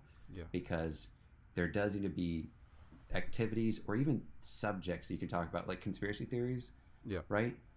I don't think about them that often, but there's something inside of me that just makes me like I'm smiling. You know, just just like the idea. There's something that brings joy to me about the idea that there are people who wear aluminum foil hats. Like Right. I know it's it's it's sad because I also then my brain goes, I really like I hurt and ache for those people because they are either you know suffering or they are so self deluded at this point and they don't have a connection with another human being that will tell them in a way or people don't love them enough to be able to stop and go hey like we yeah.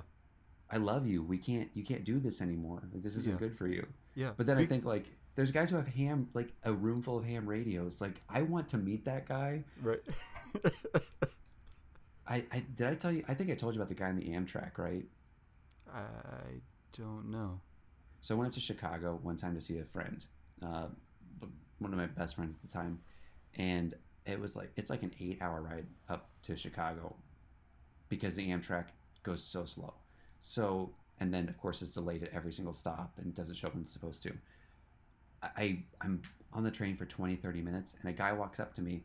I'm in line for the bathroom and he goes, "Hey, what's your name?" And I thought this was seven years ago, six, six, seven years ago, Right. right? Um, so this wasn't like I was really young and it would have been way awkward, but it was still awkward. This dude's like older than I am, looks like my dad's age maybe. I was Yeah. like, uh, David, and like I didn't. I was just like, "Da- David, you know, because I'm also one of those people where I can just like, I don't know, go trip and die. Like, what am I supposed to say to you right now? Like, I don't know what. Like, do you want me to be hateful? Like, I'm not really sure what this response is. And if I ignore you, you're you gonna kill me? We're on a train to Chicago. Like, I don't. right. What's gonna happen here? I'm gonna be part of that calculation at the end of the year where they make up all the deaths that occurred, how crime rates are dropping. yeah. so,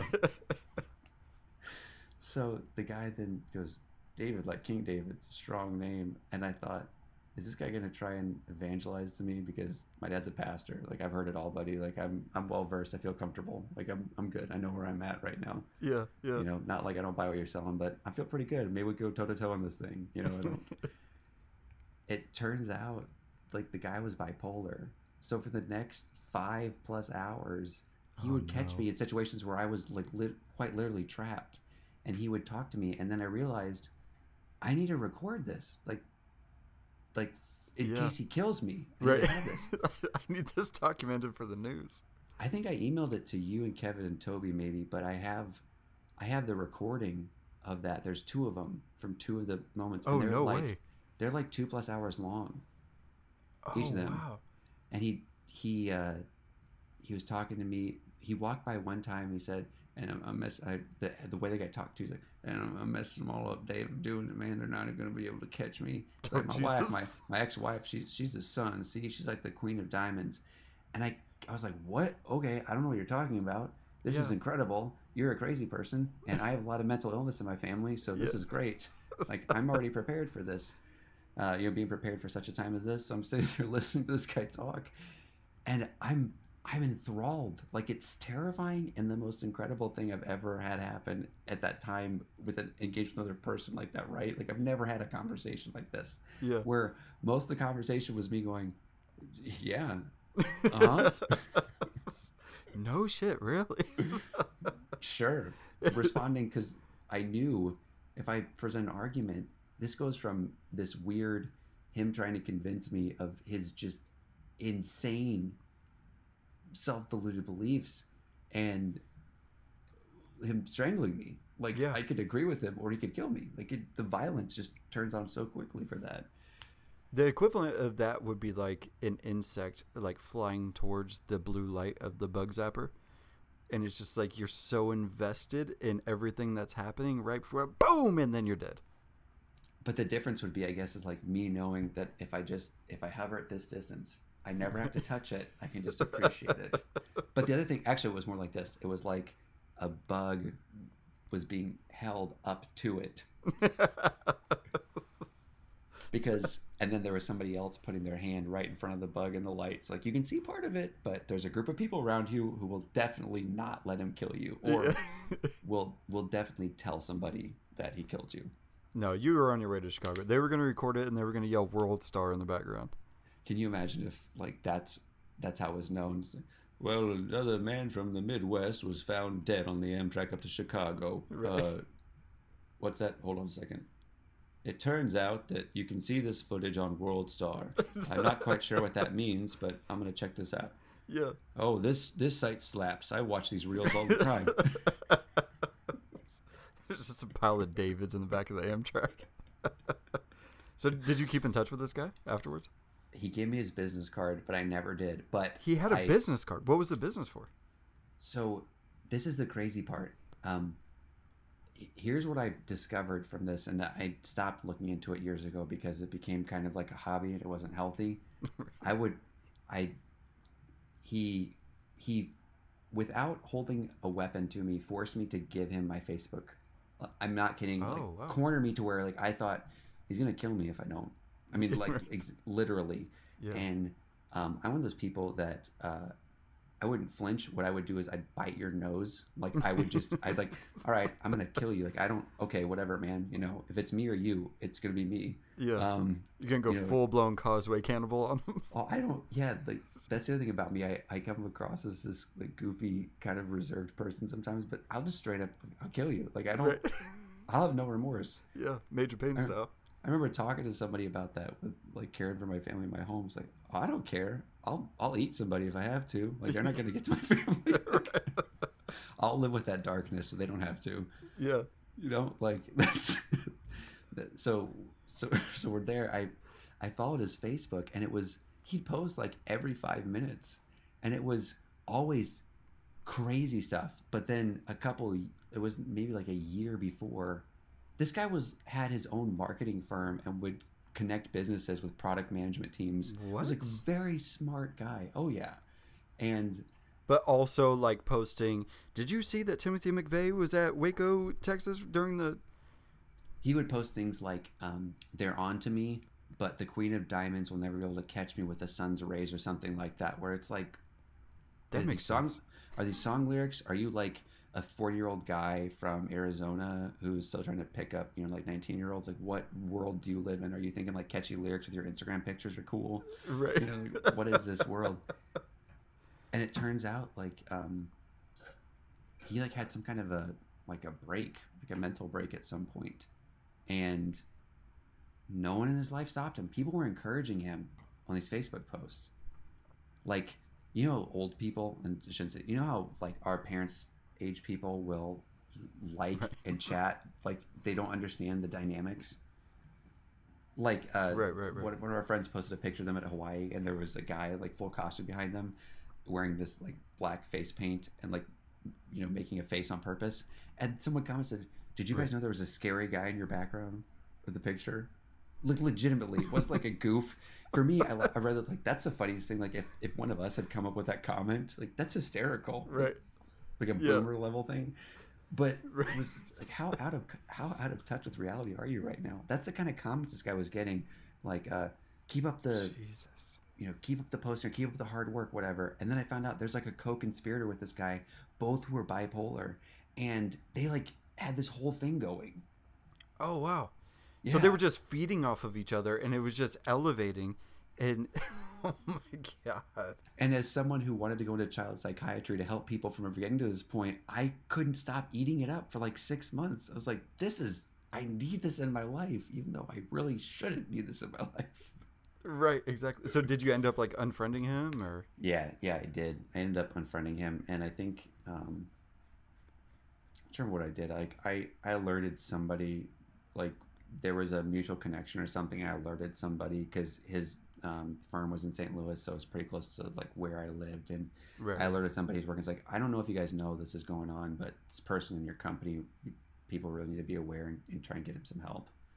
But there Yeah. was like Yeah, there was a stint where I, that's I think also where I forgot because social media. It's like these are real people. you right. know, yeah. Like yeah. it's crazy and it's funny, but it's also really sad. Yeah, yeah. It, it it gets very easy to disconnect a um, social media profile from the actual physical human being that's behind Isn't that it. crazy to think about that? That we're like that's where we are in our world. It's bizarre. It's bizarre, especially you know I was born in '91, so you know going through like I remember when the um, McDonald's. I grew up in Junction City, Kansas. It's like thirty thousand people. It's not too many people, and um, and I remember the McDonald's on Sixth Street, which was like the main strip, got Wi-Fi. And I was like, "What is that?" I was like, "That's insane!" So you could just go there, and then like the internet connects, and you don't have to listen to all the robot noises and stuff. It's like this is crazy. And now you go from that to you know like me and, and Morris from episode one, we're you know used to you know connect after school on like Yahoo Messenger and stuff like that. But it was very personal, you know, messages back and forth.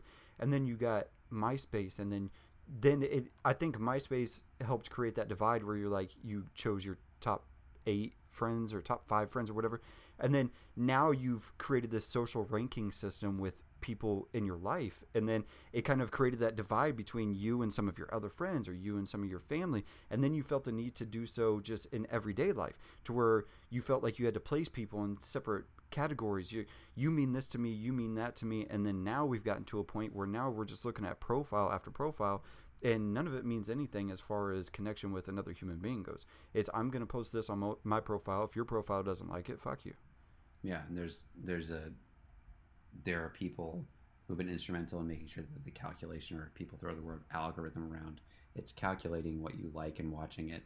And Yeah. the benefit to that is is you will then you will then see the things that are of an interest and like to your to what you prescribe to um, with your lifestyle or the things that you enjoy looking at viewing literally subscribing to the downside of that is then it just feeds the dopamine effect and then you're just getting hit after hit after hit because it's like oh you also like this well here's this thing too here's also this thing right um, I'm thankful I was protected. I think from the MySpace age. Like we're roughly the same age. I was born in '92, um, Right. which sounds like we should be so much younger than we are, despite the fact that we're like i know men It's- with kids. It's weird. disrespectful. Time is the most disrespe- disrespectful thing on the planet, dude. It's never respected me. Um, if I'd always met myself a few years ahead or a few years later, it'd be a lot better. Um, I, like, growing up um, in conservative, I, I had friends, but I I never really like had a clique. I was like one or two close friends, and then high school I had a, a couple group of friends, but I was always kind of like not in the in crowd. I always felt bad about that, and then I realized after I got older, after I got married, I realized that having like one or two really close friends or guys you can talk to, you know, touch base every like six months and you're good. Yeah. Like that's more critical than having this big group around you to protect you from whatever it is inside you that you're afraid to acknowledge. yeah, most definitely. And with the MySpace, I didn't have one. Um, I had Xanga, I think, and then I had Facebook when I was like 17. I think is when I got my Facebook. What the fuck is Xanga? Yeah. It's like it was like pre MySpace kind of a thing where you could change your background and post stupid stuff like song lyrics, like everything that we posted, Oh, right? Like teenagers, yeah, stupid stuff. Stuff that didn't make any sense. That wasn't even that. Like if we saw it now, we'd probably not just be embarrassed, but want to burn, like burn everything we own. I can't believe I existed. No, I'm starting to Xanga as soon as we end this call. We should bring it back. Um, there'd be like, there'd be people our age who never grew out of that cycle who still think it's cool and relevant. right.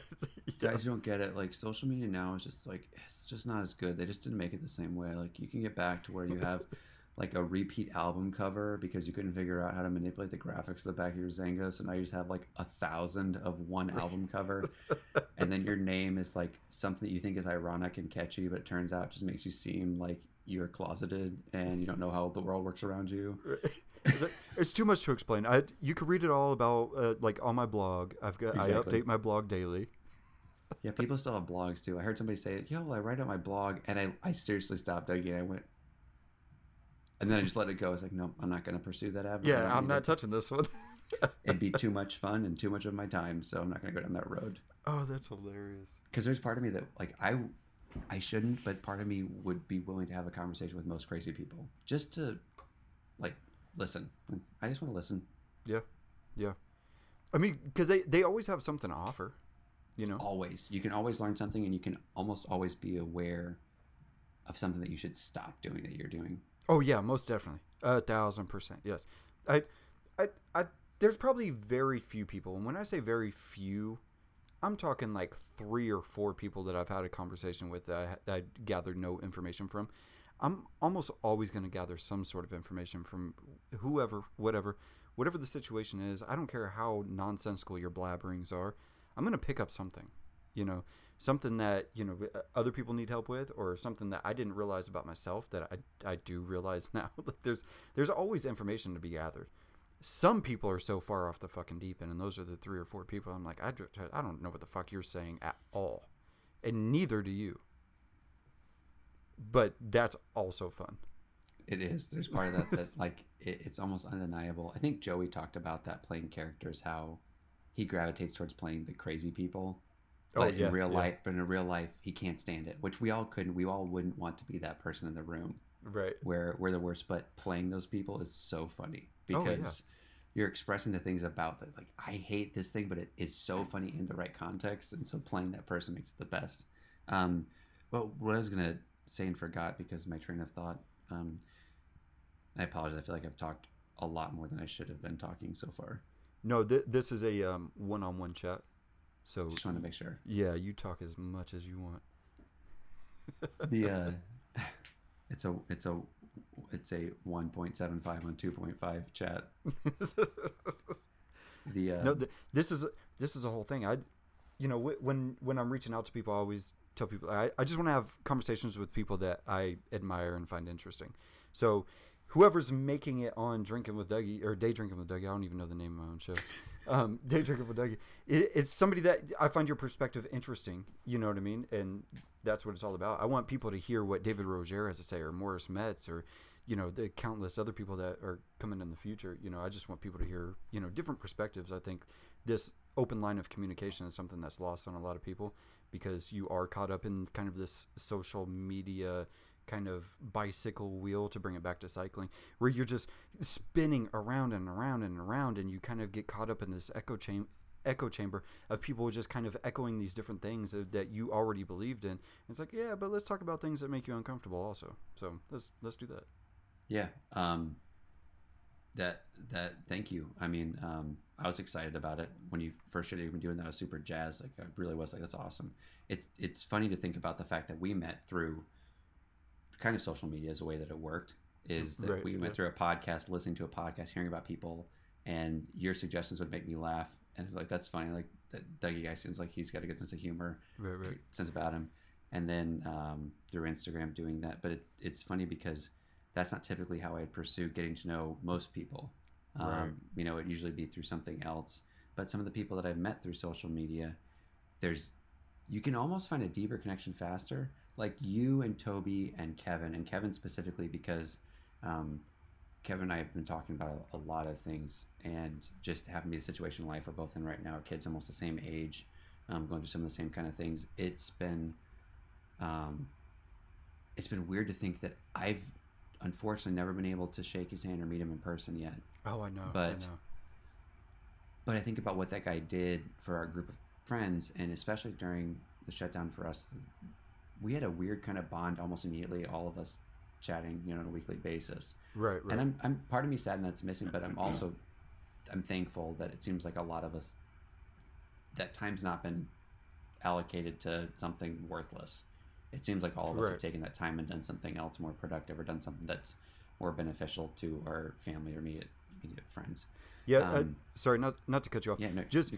Just for reference, um, when we say Kevin, we're talking about um, a good friend of ours, Kevin Prado. He's going to be on the show here soon, matter of you know week, two, three weeks, something like that. Um, he'll be on here soon. Just for reference, when we say Kevin, we're talking about Kevin Prado. He'll be on here soon. He's a great guy who we had another podcast with called Alchemy That, which reviewed another um, fully improvised podcast called Alchemy This. So just for reference, so people know. Yeah, uh, our KP, Kevin Prado, he's he's one of those guys that um, he's just he's a great he's a great guy.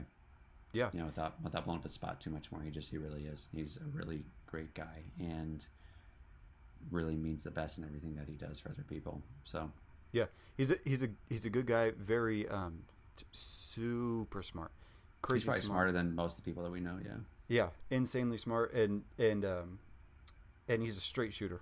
You know, he's not going to pull any punches. He'll tell you like it is. You know, and he expects the same in return. And a lot of people nowadays are too sensitive to receive that. Yeah, that's um, the MySpace thing you said about having the eight friends in social ranking. Um, I think what that's interesting about that is people's ability to have interpersonal relationships has been so far removed that the idea that two men would have a conversation like this seems weird. Right. Um, but you think of think about the kind of conversations people had to have. Like people had to at some point have these kind of conversations. yeah. Um, and how did that happen before? You know, there are some really crazy added benefits to social media if it's used for the right purposes with intent. Yeah. Um, when it's not used for self promotion of a life that's not real right. you know, right. painting a picture of your life that's different so that people accept you. And uh, with MySpace, what what was immediately brought to my mind is the idea of here's my you know whatever was top eight. Here's my eight friends in ranking order, so people can see who's the most important person to me, and people would then start to lobby for different positions as your friend, so that they looked Yeah. good in other people's eyes for their own affirmation and self worth, which is such a weird way to think about that, while knowing that that might not be reflected in day to day interactions. Like that Right. Right. For a page, not for how it works in life. I know Yeah. people who look really, really good on the internet, and in life, it's really, really sad. Um, Because I, I think I mentioned it when, um, I think I mentioned it to, was it Chris? I don't remember it was when we interviewed Chris Alvarado on the um, Alchemy That, or if, um, if it's when I got to, I was fortunate enough to be a guest on the Comedy Fix. I think that might have been when I talked to Chris about it. Okay. We were talking about some, and with Jamie Parkinen, one of the other hosts, I remember. I know I said the um, the idea of interacting with a social gathering like a networking event, how that's not real. I think that's where it was brought up, where it was you paint this picture of yourself that is the best version of you that you think it is to appeal to somebody else. Right. Right. And that might change and vary dependent on who the audience is Right. like not like but one of the things that i was really surprised by and thankful for with our group on the podcast with alchemy that i didn't i didn't feel like i had to play anybody you know, Right, i didn't right. think like i had to it was very weird it was one of the first times you ever meet somebody where i don't feel i didn't feel this pressure to put on it was right. very strange Yeah. um Yeah, it's it's not a matter of putting on; it's just a matter of showing up. You know, it's it's it's show up, be you, and and we can all just enjoy each other's company. And and it was such a strange thing because I I don't have but maybe a couple friends, you know, in my adult life at 30 years old now, like what we were talking about earlier.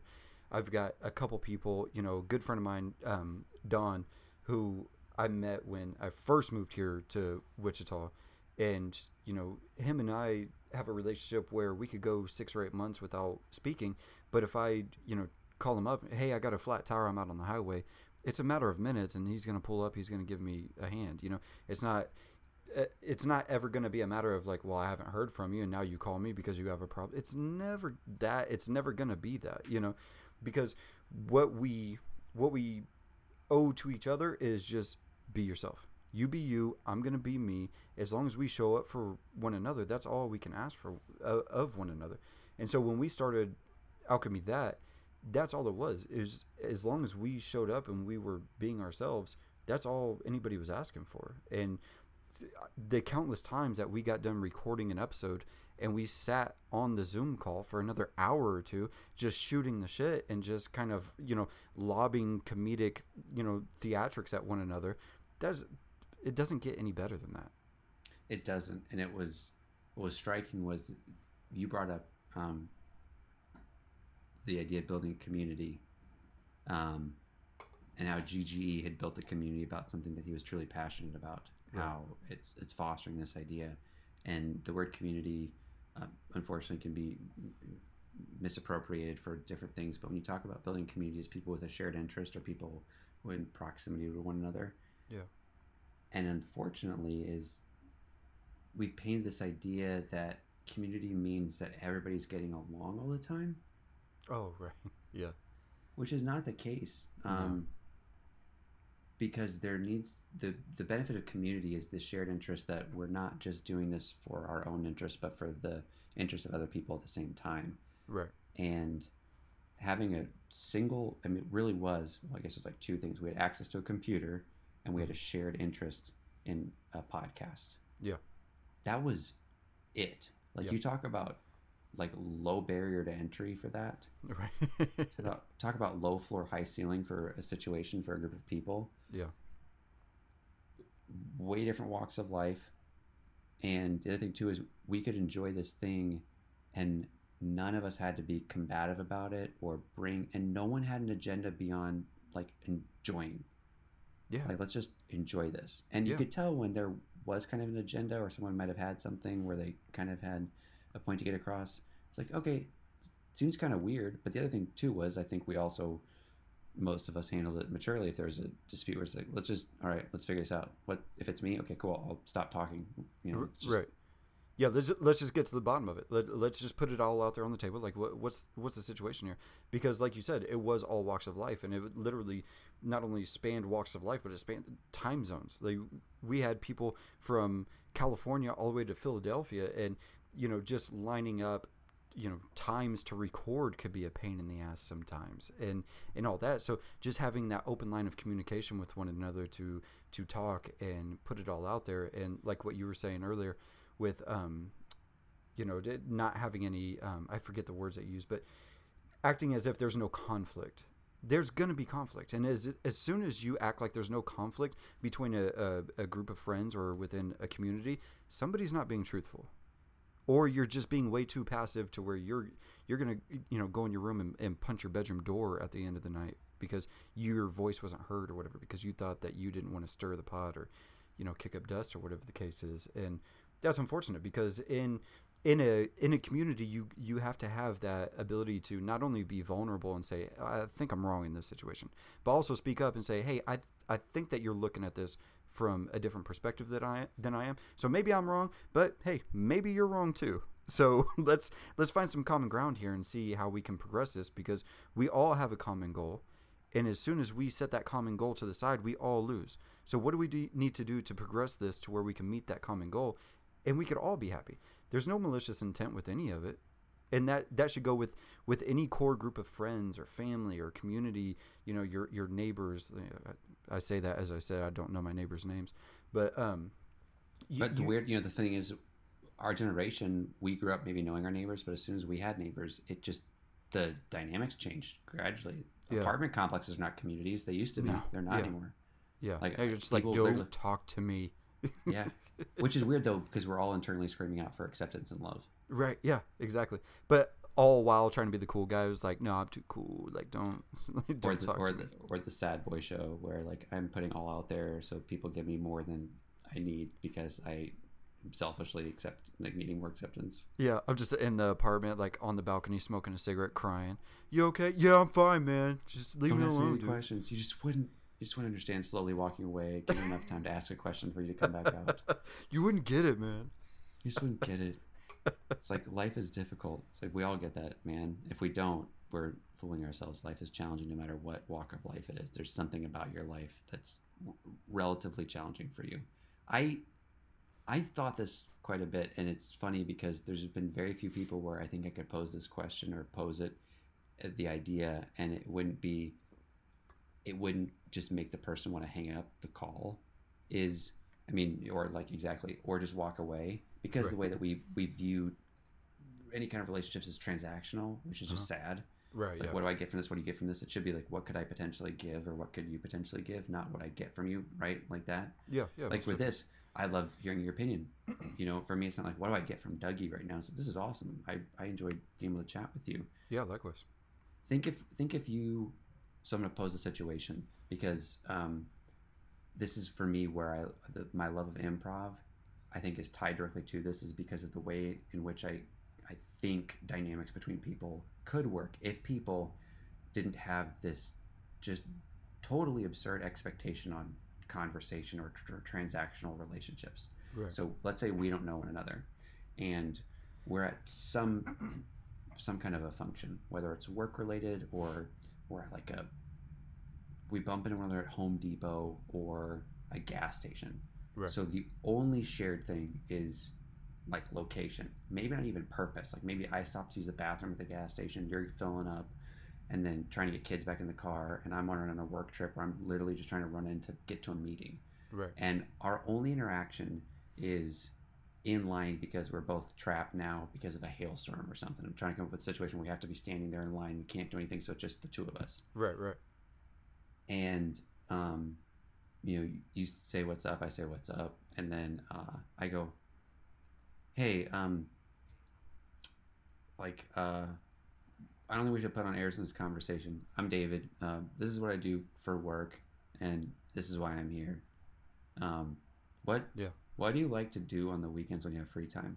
I mean, can you imagine like one, the first one would go, "You're crazy," um, but for me, and I, I could be wrong or alone in my thinking, I think we all desperately want that to happen at times. I think we desperately Oh, want yeah. someone to drop all of the facade, say like, "Hey, this is my name." Like, I just wanted to say hi and just be friendly, and I'm not doing Yeah. it because I'm creepy or weird. You know, I just just want to say hi.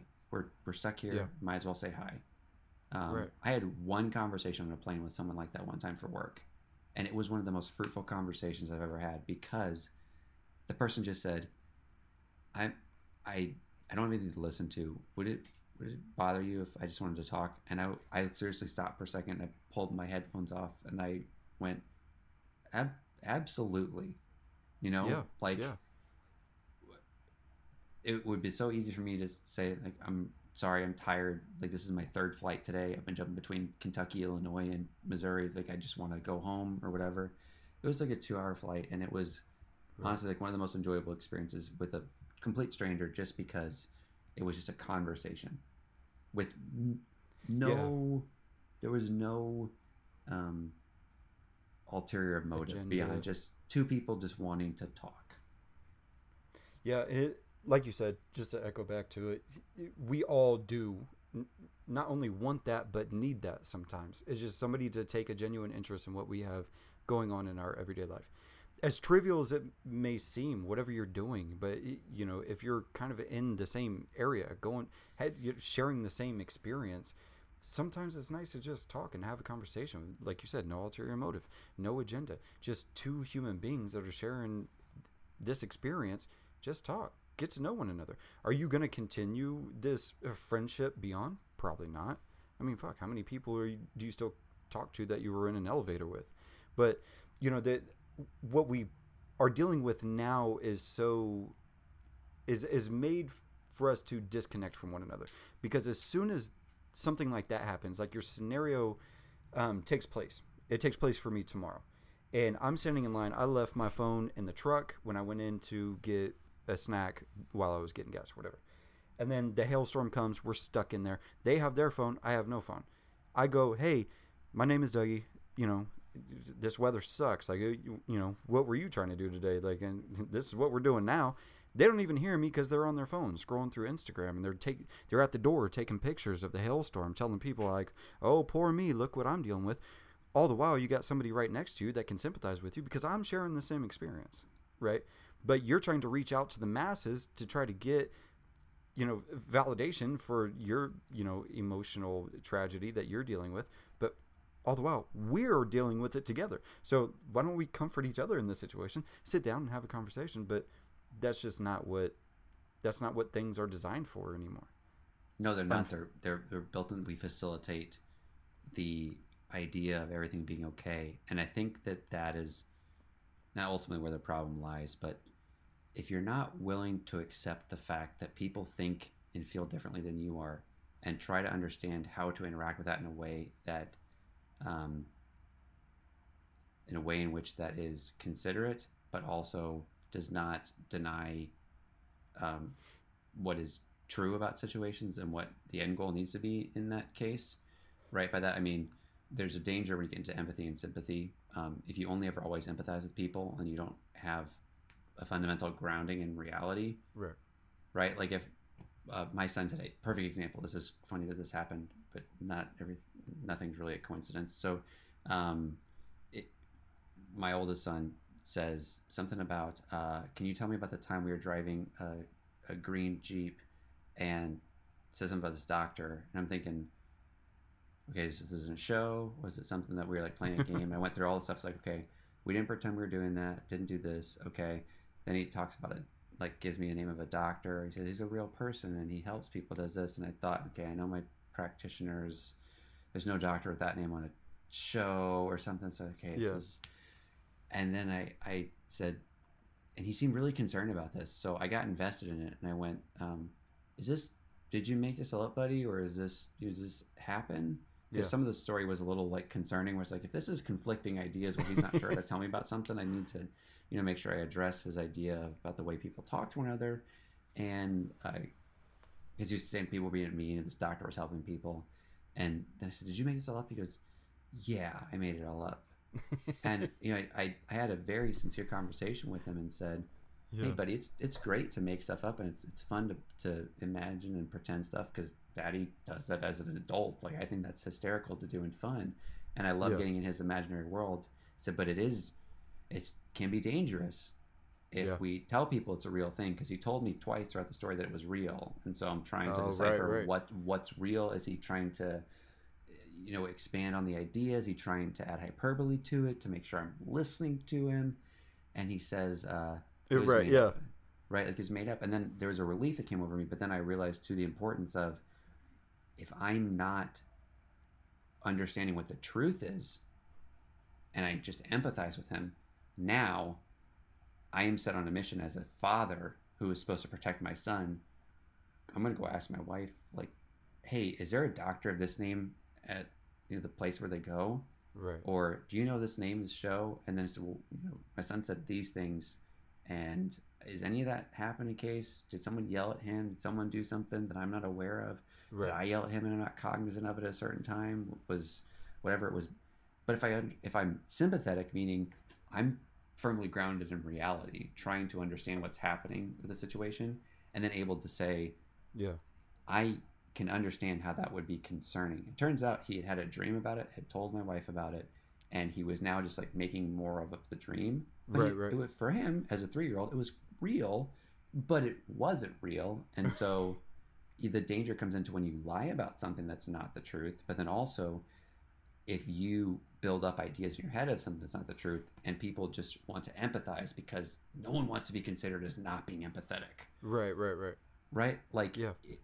um, as a man, if I came to you, and this is not reality for me in the least bit, but if I came to you and started complaining about my wife, Mhm. what do guys do right now in the world we live in? What do we What do we typically do? Like, what do guys just typically do in a conversation when someone else starts complaining about their wife? Oh, just start deflect. Oh, you know how women are. You know this. Right. yeah.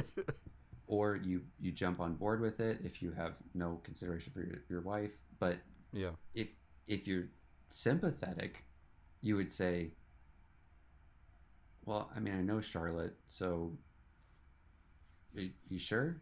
Like that doesn't seem right." Or what I do now with a buddy who does it all the time is, "Hey, man, that's not going to fix your marriage. Complaining to me is not going to help you. Yeah. Exactly. Exactly. Like I can give you the li- I can give you all the list of things I've recommended, like try to be a good friend to you, but I also know that's not the case. I also know that you're not always up to snuff all the time, nor am I. And Yeah. so if I come to somebody else and complain about my wife, the first thing I want someone to do is go, "Okay, well, what did you what do? did you do?"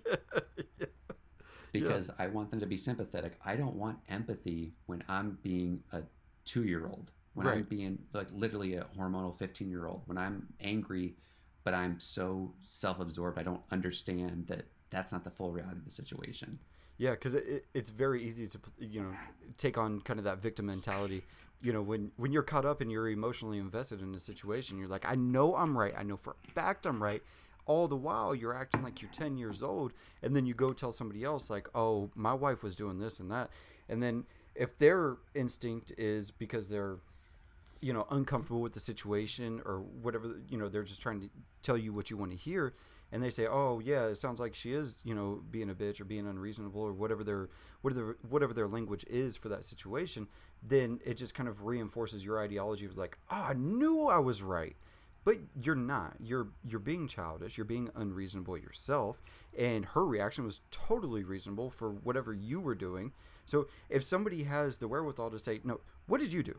Kind of sounds like you were being a dick and now you're blaming her for you being in a bad mood for that day. And I, you know i try to you know tell my wife that all the time and i'm uh, you know obviously not 100% with it but you know sometimes i'm like i'm having a bad day. Like i'm gonna be unreasonable about some things. If i have a bad day at work i don't try to bring those things home but you know sometimes it's just like fuck everything you know and you just have a bad day and i try to vocalize that and like hey i'm, I'm kind of having a fucked up day you know and and all that but there's definitely many days where i'm just a dickhead for you know perceivably no reason and she's like did i do something and you know in my head i'm like yeah i think you did but she didn't she was Right. just she was just there at the moment and i'm Living her living her life doing what she's supposed to be doing. exactly it, but i'm acting like a hammer and i saw her as a nail and that's not fair you know No, and it's not. And and but we do that every single day not not understanding that we're doing such. And like i said if i'm acting like a hammer everything's going to look like a nail and i'm just going to walk around beating the shit out of everything. But sometimes i need a screwdriver. Sometimes i, I need a whole tool, tool belt of different applications that i could use to solve a situation or just get through something. But i'm too i'm too zoomed into the picture to see what's actually going on. And in turn you know you could easily push people away or make people think that you're a selfish arrogant dick or you know whatever the situation is. And that's unfortunate but you know you got to have a core group of friends or somebody that you turn to like hey this is happening. It's like well, you're being an asshole. I'm like ah fuck you're right. You know? Yep. and and then you go back and you make good with those people and, and you know i'll try to do better. But you you have to understand that you're creating your whole life is about creating this tool belt you know? I, I imagine imagine if your your shop in your garage and all you had was a saw a hammer and you know a flathead screwdriver. And you've got to build you know a mid-century couch. Like hmm it's just not going to happen. You need more tools than that. You've got to Mm-hmm. you've got to go through life trying to pack your tool belt in your your shop with all these different applications that you can use to you know finely tune these different aspects of your life. But that's- Absolutely.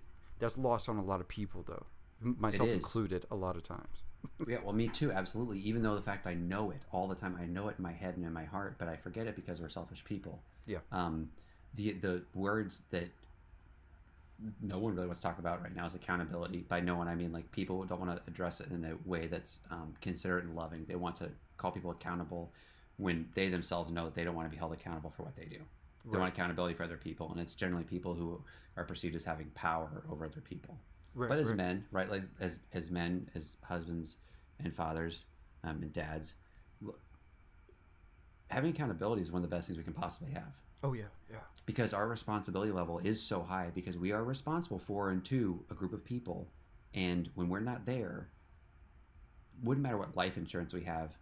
That is the only place in life where we're irreplaceable. It's the Right. only place in life. Yeah. Yep. Because you cannot, no matter what, be replaced for certain things. You Right. just can't in that, especially if you're doing it the way you're supposed to be doing it. Yeah. And as as men, um, I think it's also important to have the idea of iron sharpening iron. You know, Yeah. when you talk about having tools, and thankfully we're able to kind of communicate in the same language about that. But chisels or Yeah. blades, you could probably bring it down to like scissors or a knife in your kitchen, right? Like it doesn't have to be Yeah, guess, yeah. directly tool related.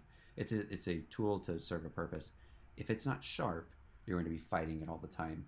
It's not. It's dull. It's not going to be doing what it's supposed to do with its intended purpose. and you're going to be And- destroying whatever material you're using or or, or See- working with So we talk about a, a society in large that is really procuring and facilitating and fostering this idea that it's okay to be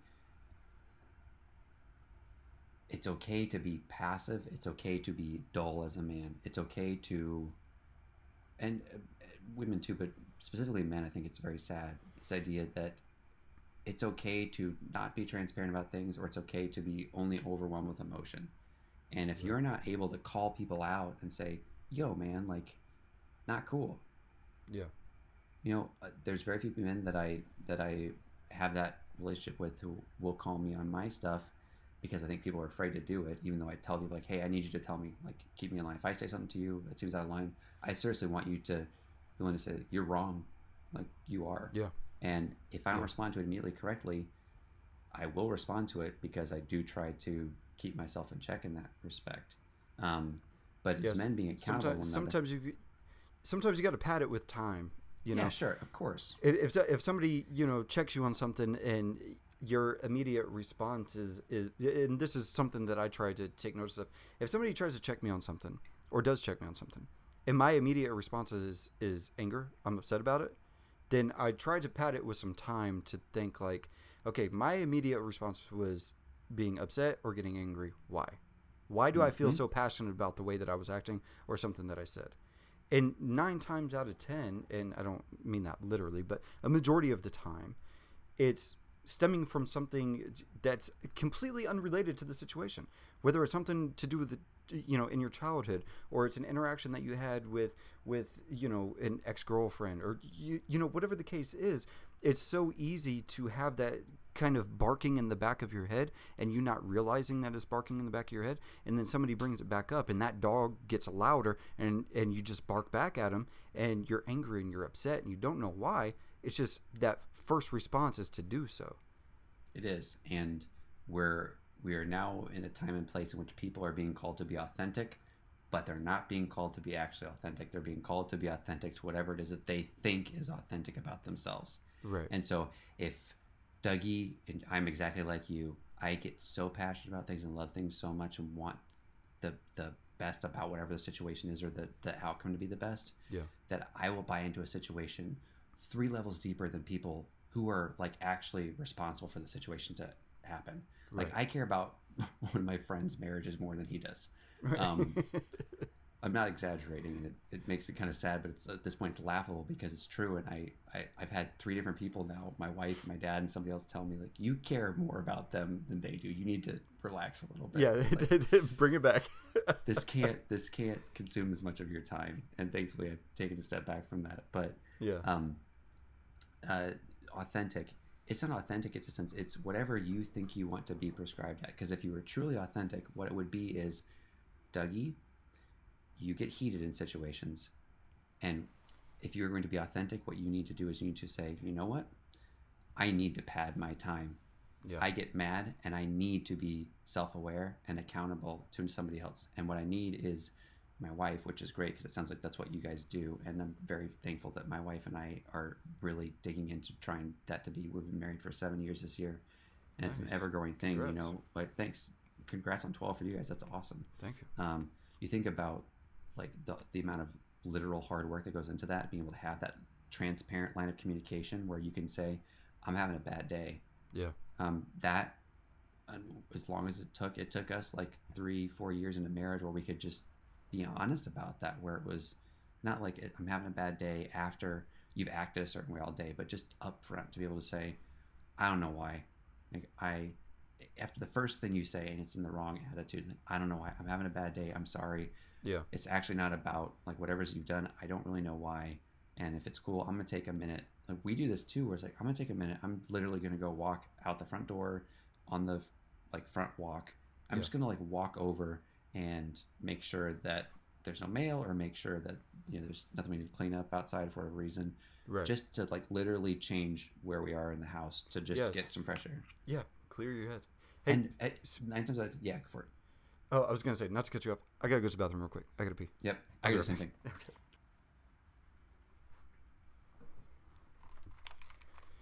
So sorry about that, ladies and gentlemen. That was a good Sometimes with day drinking with Dougie, you gotta take a piss. When you're slamming kombucha at 11 Oh, what, 12. what flavor? Uh, this one is the pineapple. I haven't really. It's like the second time I've had this one. It's actually really good. What what brand is it? Uh, GT's. It's the Oh, okay. pineapple. I got you. It's Yeah. a good one. It's it tastes like um, like if that pineapple soda wasn't horrible. You know that pineapple right. fest. yes. Like what we all imagined in our head it was going to taste like is what this tastes like. Yeah. Yeah, kombucha's really good. I I had uh, it was a pineapple mango one recently.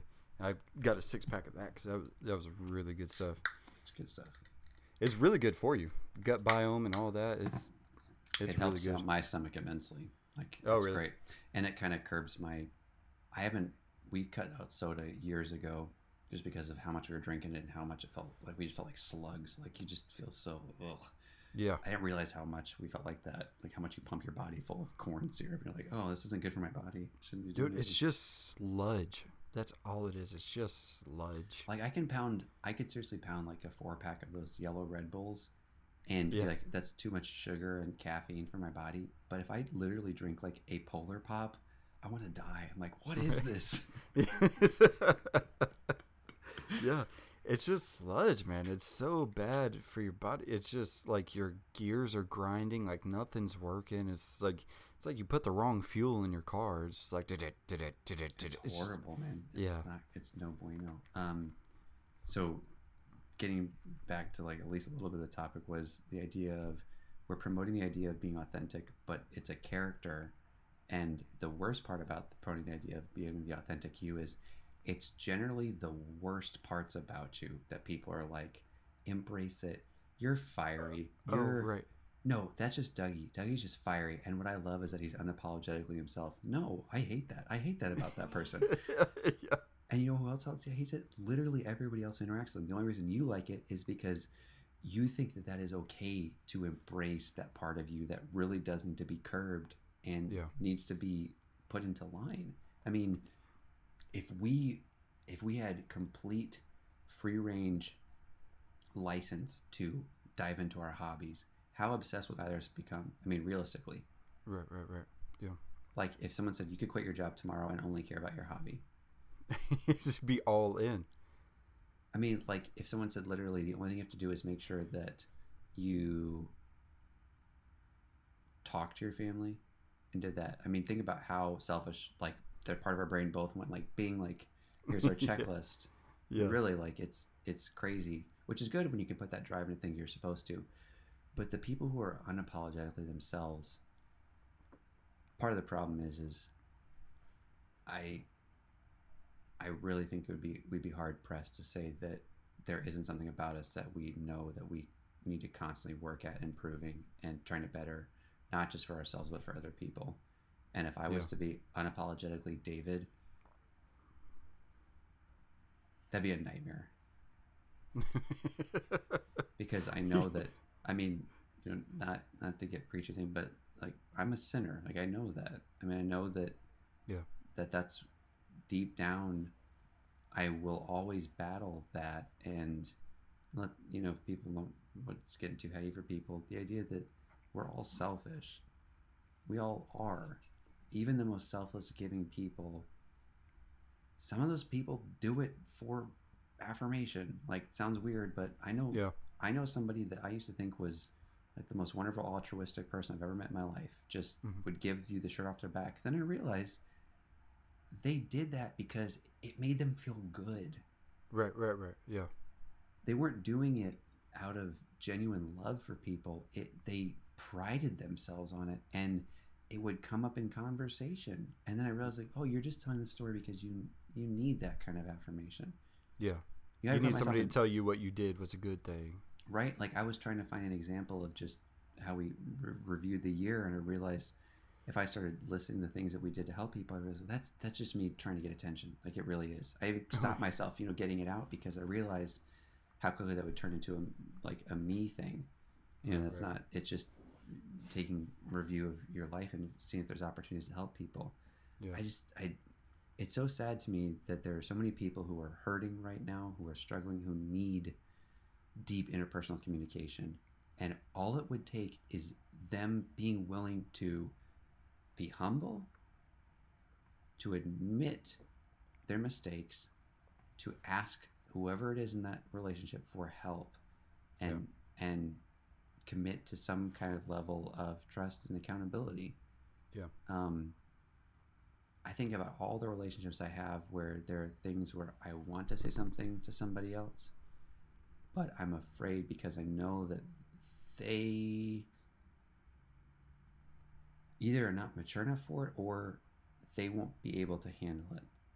Yeah. And I, I know there are people in my life who would probably say the same about me, but I'm trying to get to the point at which people would know that it's kind of an open pass.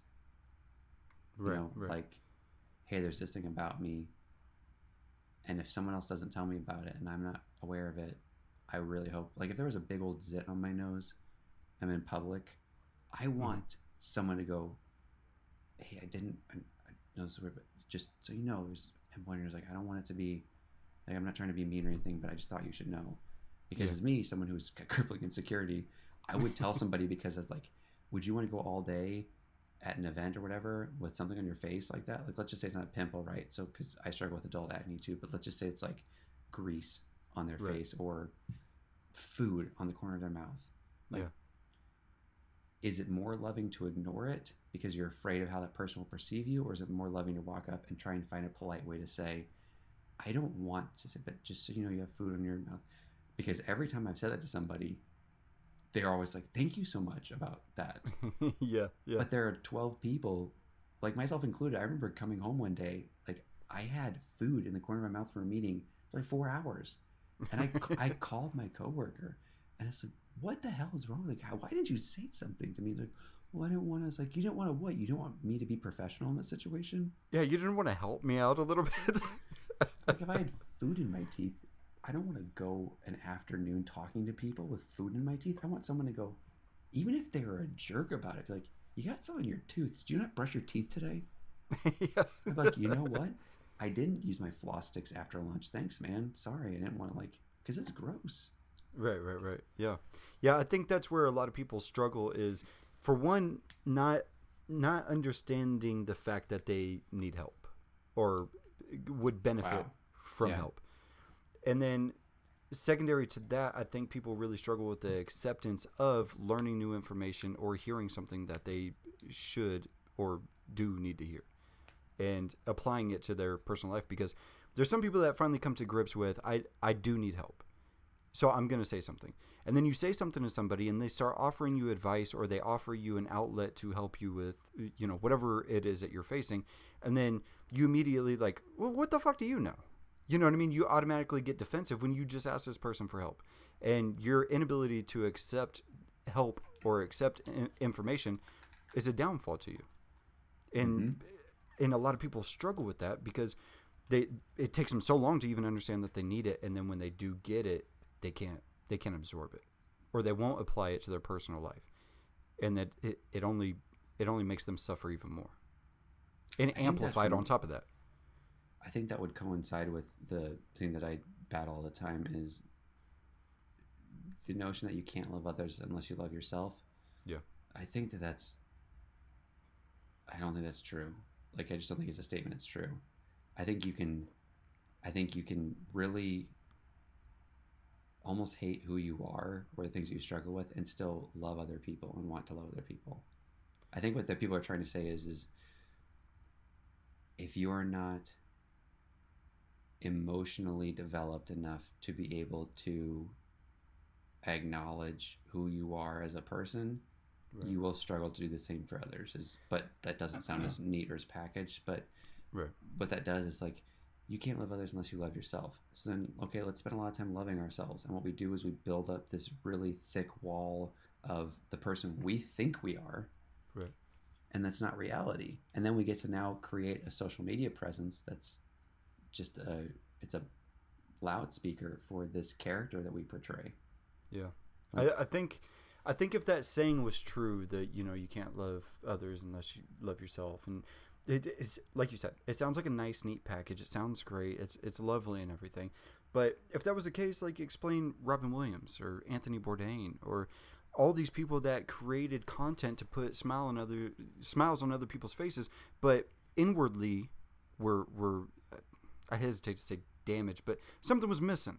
But You know the I thing mean? is, like, they could be damaged. There's then there's not.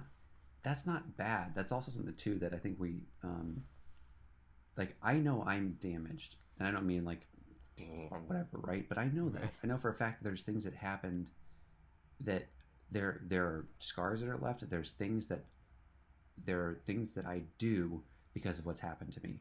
right right? I think the things that I've done that I've been like I've damaged because of my choices that I've made too, right? And I've damaged other people. That's okay. Ex- accepting the fact that we are all inherently selfish people who only want what we want. You can see it in children. Oh, right. Like, yeah. right? Yeah. Don't do that. I want to do this. You're going to kill yourself if you do that. But I want to do it anyway because I think I know best because I'm selfish and I don't want to hear what other people have to say.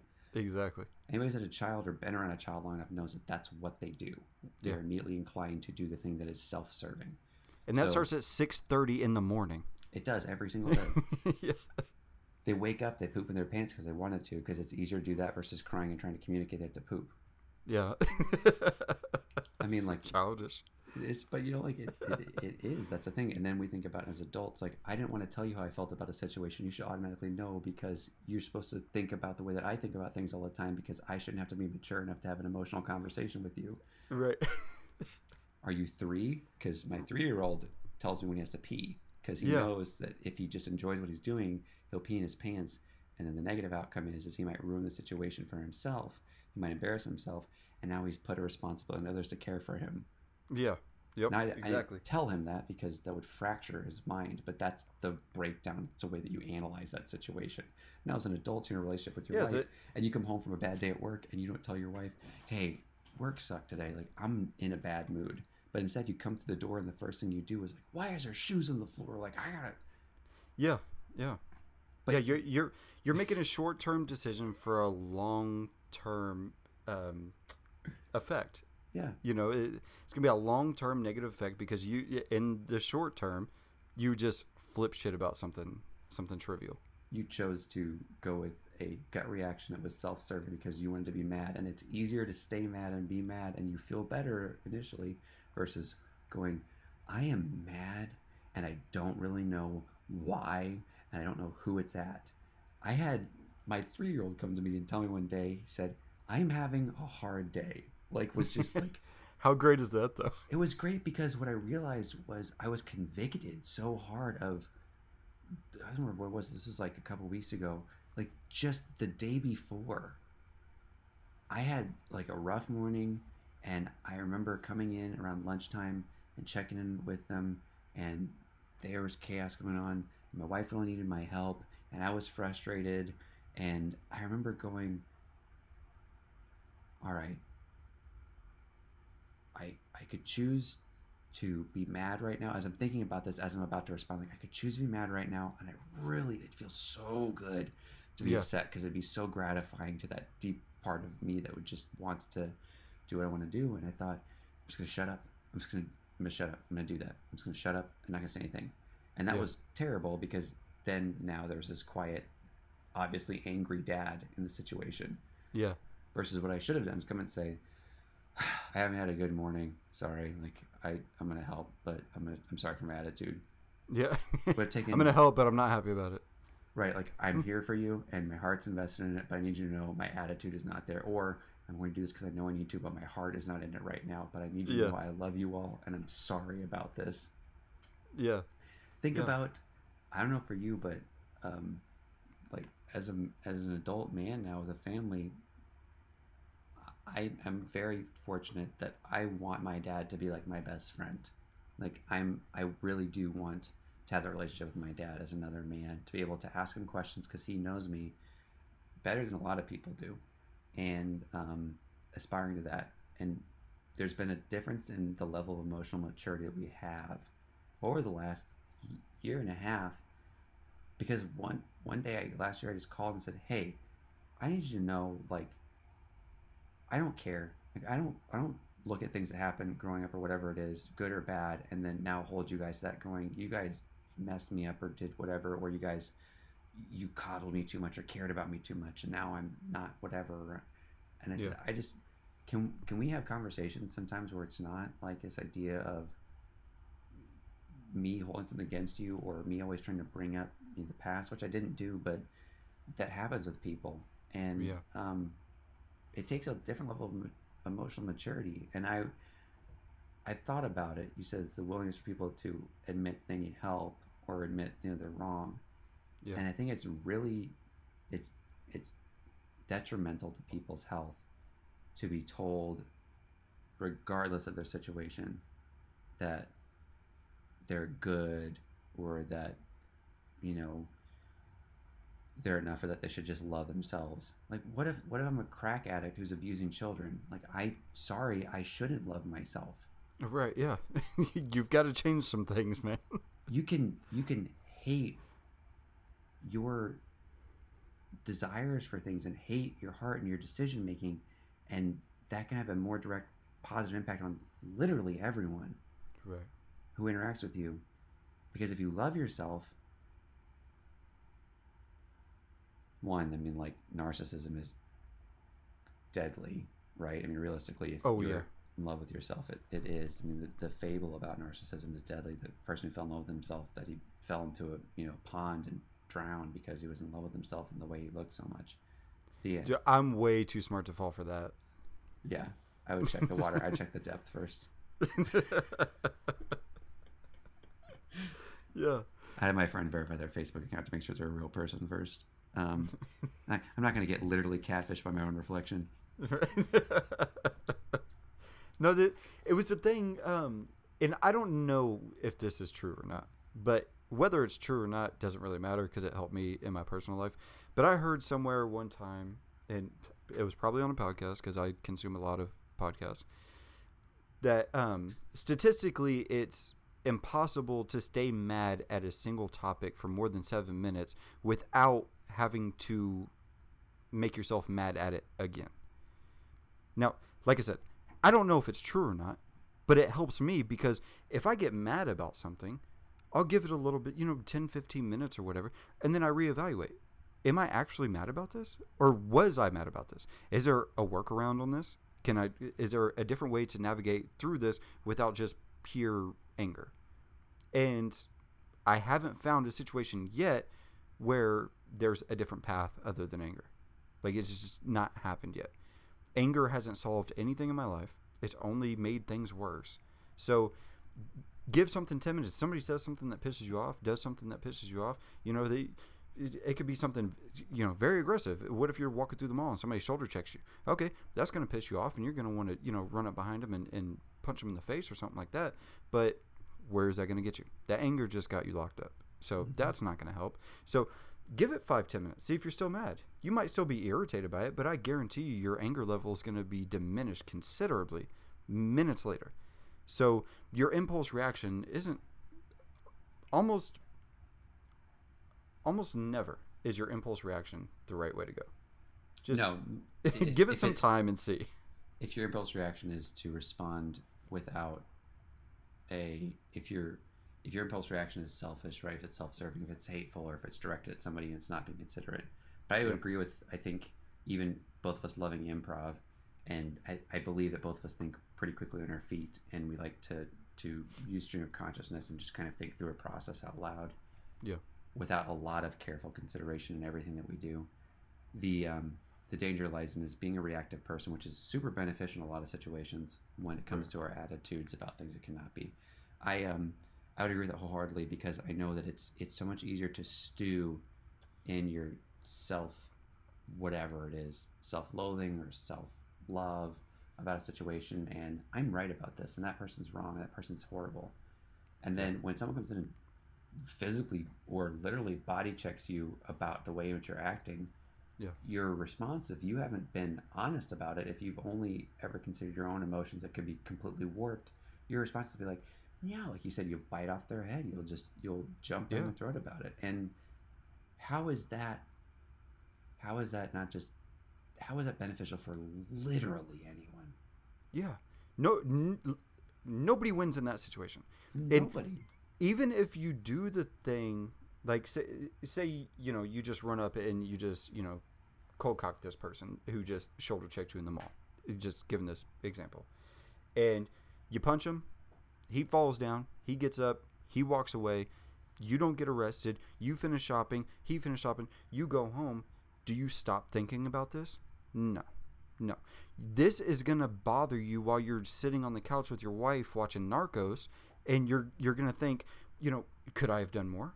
Or, you know, should I have hit him when he was down? Or fuck, why did I hit him at all? I didn't need to do that. You you're never to you're never to go back over that situation in your head and you're like, "You know what? I did the right thing." Not in a situation like that. You know, if you just let it go and you're like, "Oh, excuse me," and you just kind of take that and and I hesitate to say take the higher road because in a lot of situations people say, "Oh, just be the bigger person."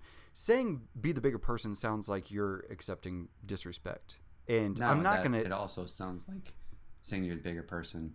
Sometimes that means you're being petty and you're not being the bigger person. Right, you created a problem that wasn't even there to begin with.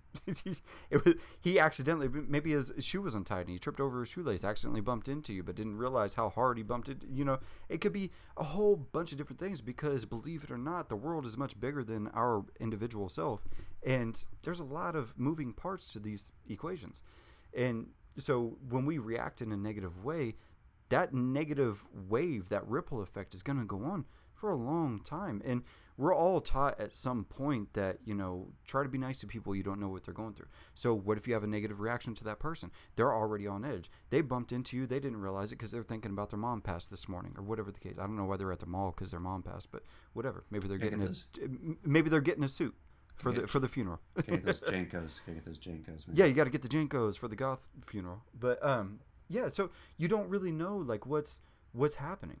So you gotta you gotta kind of play into that and just like, oh, excuse me, didn't see there. You know, just just be that person that is just accept, accepting of the fact that other people have other things going on, and it's much bigger than us as an individual. So I think what almost 100% of this conversation boils down to is the world is not about us. Um, our lives are almost always not directly just about us, no matter what situation we're in. Humility, self awareness, accountability, um, community, camaraderie, uh, joy, some level of self discipline, and family is critical for all people, no matter how that looks. You paint that picture.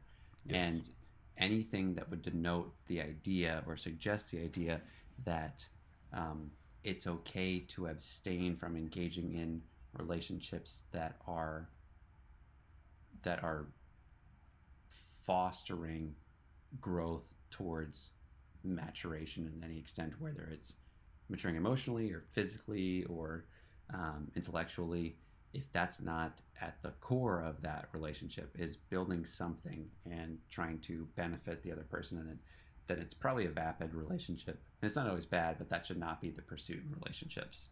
Right, right. So that means that there should be almost, and I'm saying this out loud because it's like just confirming the things that I've tried to then let make part and parcel in how I go about things. You you shouldn't your pursuit and situation sh- should not be what do I get out of this, unless it is a already a transactionally based thing, right? Like I don't go into Walmart going, what can I give this store? Um, you know, like I'm gonna go like I gotta get my I gotta get my shopping list done and get out of here because this place is the worst. Um, yeah, yeah. when you talked about going to Walmart and having your emotions sucked out, like that, that's just how I feel Oh sometimes. Like, yeah. It.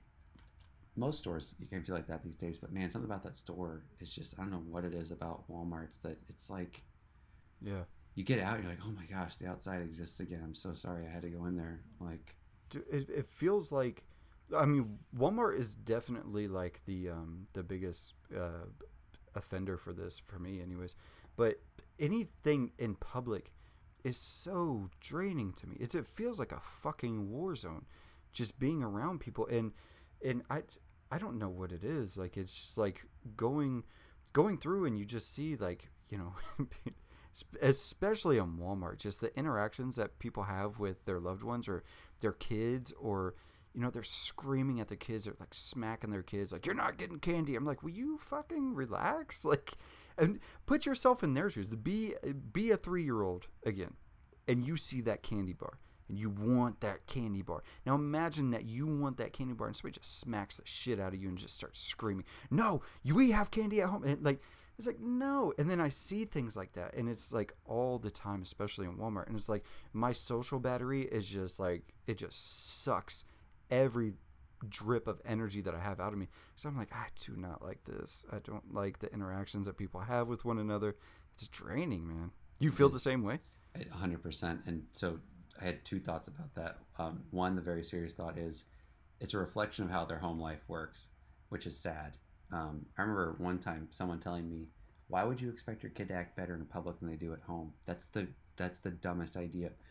You mean to tell me that you don't, you're not constantly trying to um, engage them in a way where they mature to understand social interactions at home, to where there's decent correspondence and kids can communicate and have some level of adult conversation, like ask for things and not scream at one another or not throw things in order to get attention. Right. And the form of communication at home is not just screaming or yelling or responding after the 12th time you've been asked. And now you expect to take them to a store, put them in front of something that they desire, and them to not have the wherewithal and the emotional maturity to not go, Fruity Pebbles, I'm going to grab this and put this in the cart because at home, whenever I want something, I just get it. And then I wear my parents down after five minutes of screaming to where I get it. Right. What how it's really lazy is what it is is that you're not willing to put in the work to develop that at home um, Yeah. the second thing that i'm going to incriminate myself in this but i'm not going to give full information on this i was in a store one time and i was walking to get a present for someone else's kid it was like a last minute call home from work hey so and so's birthday's coming up can you grab this real quick so we have something to bring like, Yeah. yeah okay so it was right after all this people started getting back together so it was like oh we haven't been thinking about buying presents for birthdays because no one's been going to birthdays we just Yeah. send a letter or a card or whatever. So I go in. I don't know why I justified it. So I go in and um, I go- go in and I'm in the toilet looking for. I think I was looking for Hot Wheels or something. And this kid is like 10, 11, maybe somewhere in that range. Um, and the mom and she's like, "I told you we could get this one thing. We have this amount of money to spend. We can't buy this thing." The kid's like throwing a fit and i'm thinking you're a little bit too old to act this way like no matter where you like how your home life works like yeah. this is like toddler behavior and Yeah. um, the kid was using words and communicating so it wasn't like there was some sort of emotional um, or cognitive issue for the child. So i wasn't like being insensitive in this. I was understanding the situation. And the kid's Right. just like i can't believe you would do this. I just and then he just screams like you bitch and screams it. Like i'm in the store and i'm thinking Whoa. no. And then i just see this mom like put her hands in her face like this Yeah. and i this woman was literally on the verge of a breakdown this woman Right. was not screaming at her child clearly there's something else going into this this woman is not like a pushover this isn't some mom's like well billy i told you you couldn't have it she was Yeah. she was being firm but the kid was too big to like you can't spank them and Yeah. like you can't deck a kid in public because dcfs will arrest you and so the kids started the kid started throwing a fit and when he went to walk like he went to to walk the other way away from his mom to do whatever he wanted to do i tripped him. And the mom like was having a breakdown. I just straight up just like i it was like a knee-jerk reaction to get like i looked and i just like stuck my leg out and tripped the kid. And he he like turned to me and was like upset obviously looked at me and i said it's gonna be you against me man and then I, I was like, "Don't talk to your mom like that." And then I walked away, and I remember, I remember telling my mom that happened. She's like, "You could have been arrested." I was like, "Okay." it's my word against his. Mom. Was, she's like, "They have security cameras. Like, clearly they would have seen that, and everybody would, anybody with a brain would have gone. Clearly, he was in the right. I'm surprised he didn't do more. Yeah."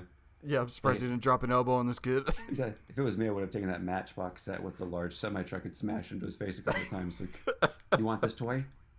You know, smash it. oh, that's great. Is that a true story? Oh yeah, hundred percent. Oh, I love it. There's more that was said that I did. There's more that I was screamed that I didn't want to share. But the kid, like, Yeah. it was it was like one of those situations where like this is a Dr. Phil kid. Like this is a kid where parents like we think our 13 year old son's gonna rape and murder everybody in our household. and We just don't know what to do about it. Like, well, you throw him in prison. Like I don't know what you do. you seek professional help. Stop just acting like putting on SpongeBob's gonna help the situation. yeah. He Yeah, calms this- down. We put SpongeBob on. He loves Sandy Cheeks. I just I have to put that on because that's the only thing that calms him down. And I'm a lazy parent, and I don't want to do the hard thing and have to deal with this Oh situation. God. Yeah. No, I tripped the kid and said, "It's gonna be you against me, man." That's hilarious. And I remember Did, looking at it. did he square up with you at all? No, because he's like he's not emotionally developed enough to handle that situation. I would have decked him too. What a and then- chump. oh He's yeah. such a chump, dude. You think he thinks about that now? I hope so. I hope he thinks about the time where he ate it because some dude he didn't know in, Target tripped him. I hope that I hope that he thinks about that. How long ago was this? See, this was this was like year two of marriage. I remember my wife saying like, "You can't do things like that. That's not okay So, to do." Good no, no, five no, no. This ago? was this was recently. No, I'm sorry. That was like there was another time where I yelled at somebody's kid. Um, someone's kid was screaming at his mom, and I was like, "Dude, that's your mom." Like I Right. just remember, like I couldn't handle. it. I looked at her, I was like, "I'm sorry," but like look at her apologizing to her, like, "That's your mom." And You ever- she you got mad at me for like- yelling at her kid. She got mad at me for yelling at her kid. I was like, "Well, whatever. Your kid shouldn't act like that in public." Keep your kid in line, lady. That, also, I'm going to say, like, listen, if you don't put your kid in line, I'll put your kid in line. Right. You ever played like football growing up and like you didn't have enough people, so one person had to be all time quarterback? Yeah. You're like you're like all time target dad. I feel You're just like if any I if there's any single mom if there's any single moms at Target, you're like David's here. Like, we, The- we got a dad if David's here.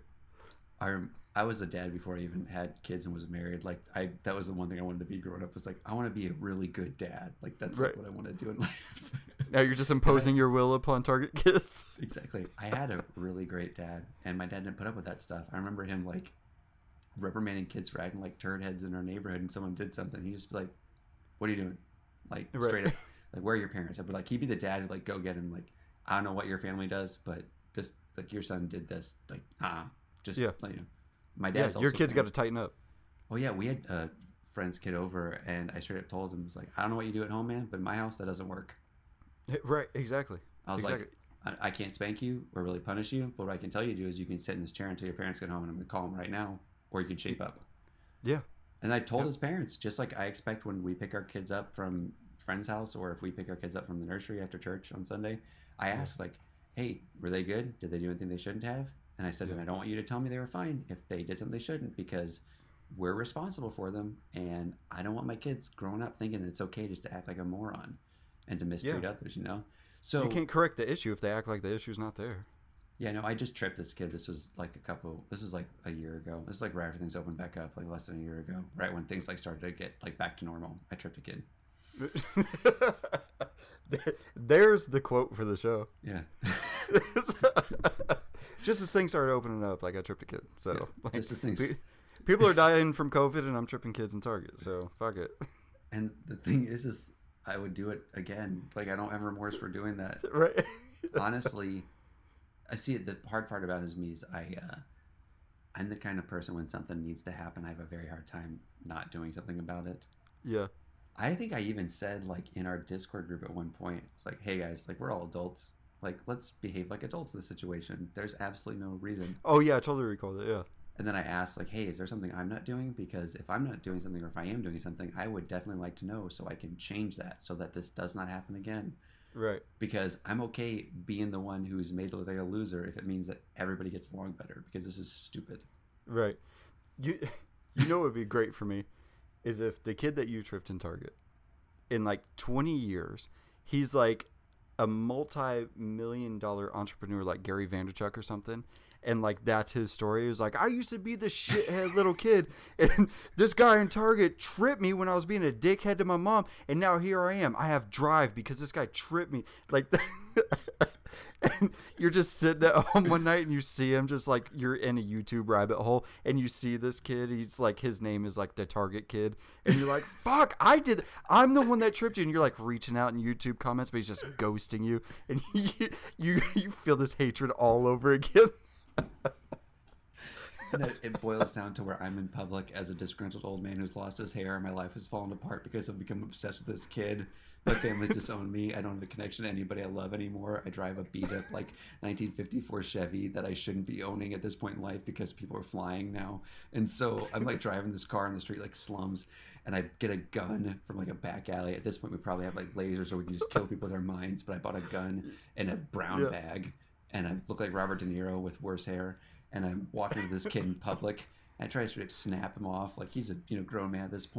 And I just like I I trip trying to get over to him, and just I fall on my face and fracture my skull and die.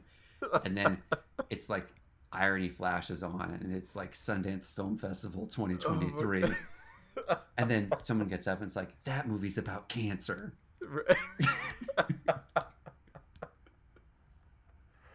oh my god. Oh, that's so good. That's, That's- I really I really like this picture that we painted. It's great. We should we should charge money for it. Have you seen? I think you should leave with Tim Robinson. No. It's it's too late at night. My brain's fried for me to improv uh, very well at all. That was really stupid, I'm sure. But the um, Tim Robinson has this bit. If you haven't watched, I think you should leave. It's on Netflix. It's the it for me. It's the funniest sketch comedy show I think that I've seen. Uh, Maybe ever, and I don't mean that as hyperbole. It might be the funniest sketch comedy show. Aunty Donna's House of Fun is also really funny too on Netflix. So you haven't watched that one too. That's great. That's uh, thinking it's either I think they're Australian. Um, uh, like improv sketch group. So I think you should leave has this bit where he, he they they have to skip this meal. They skip lunch for a meeting. She's like, we got to meet in the thing because someone's got to get going. He's like, but it's lunch. She goes, yeah. He's like, but it's lunch.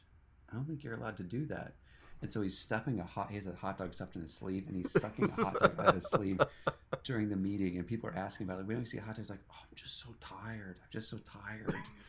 he ends up almost choking on it and gets fired from his job. Well, then like two episodes later, there's an infomercial where he's like, uh, "Have you ever been choking on a hot dog and you can't get it out of your mouth or something?" It's like that's why I invented the Carber like hot dog vacuum. And he's like, I was fired from work for something embarrassing. I was fired from work for something extremely embarrassing, but I can't talk about it without crying. and then he goes through a list. It's like, and they waited a while to fire me. So he tell me his poor performance. I'm like, you sure that's why? You sure that's why? You sure that's why? And then he it goes like the Carber people because nobody should have one bad day. He goes in this whole diatribe of this. At the end of the commercial, he goes, "I used to have a cool job that I loved." It, so, it sounds like a Joey Greer skit.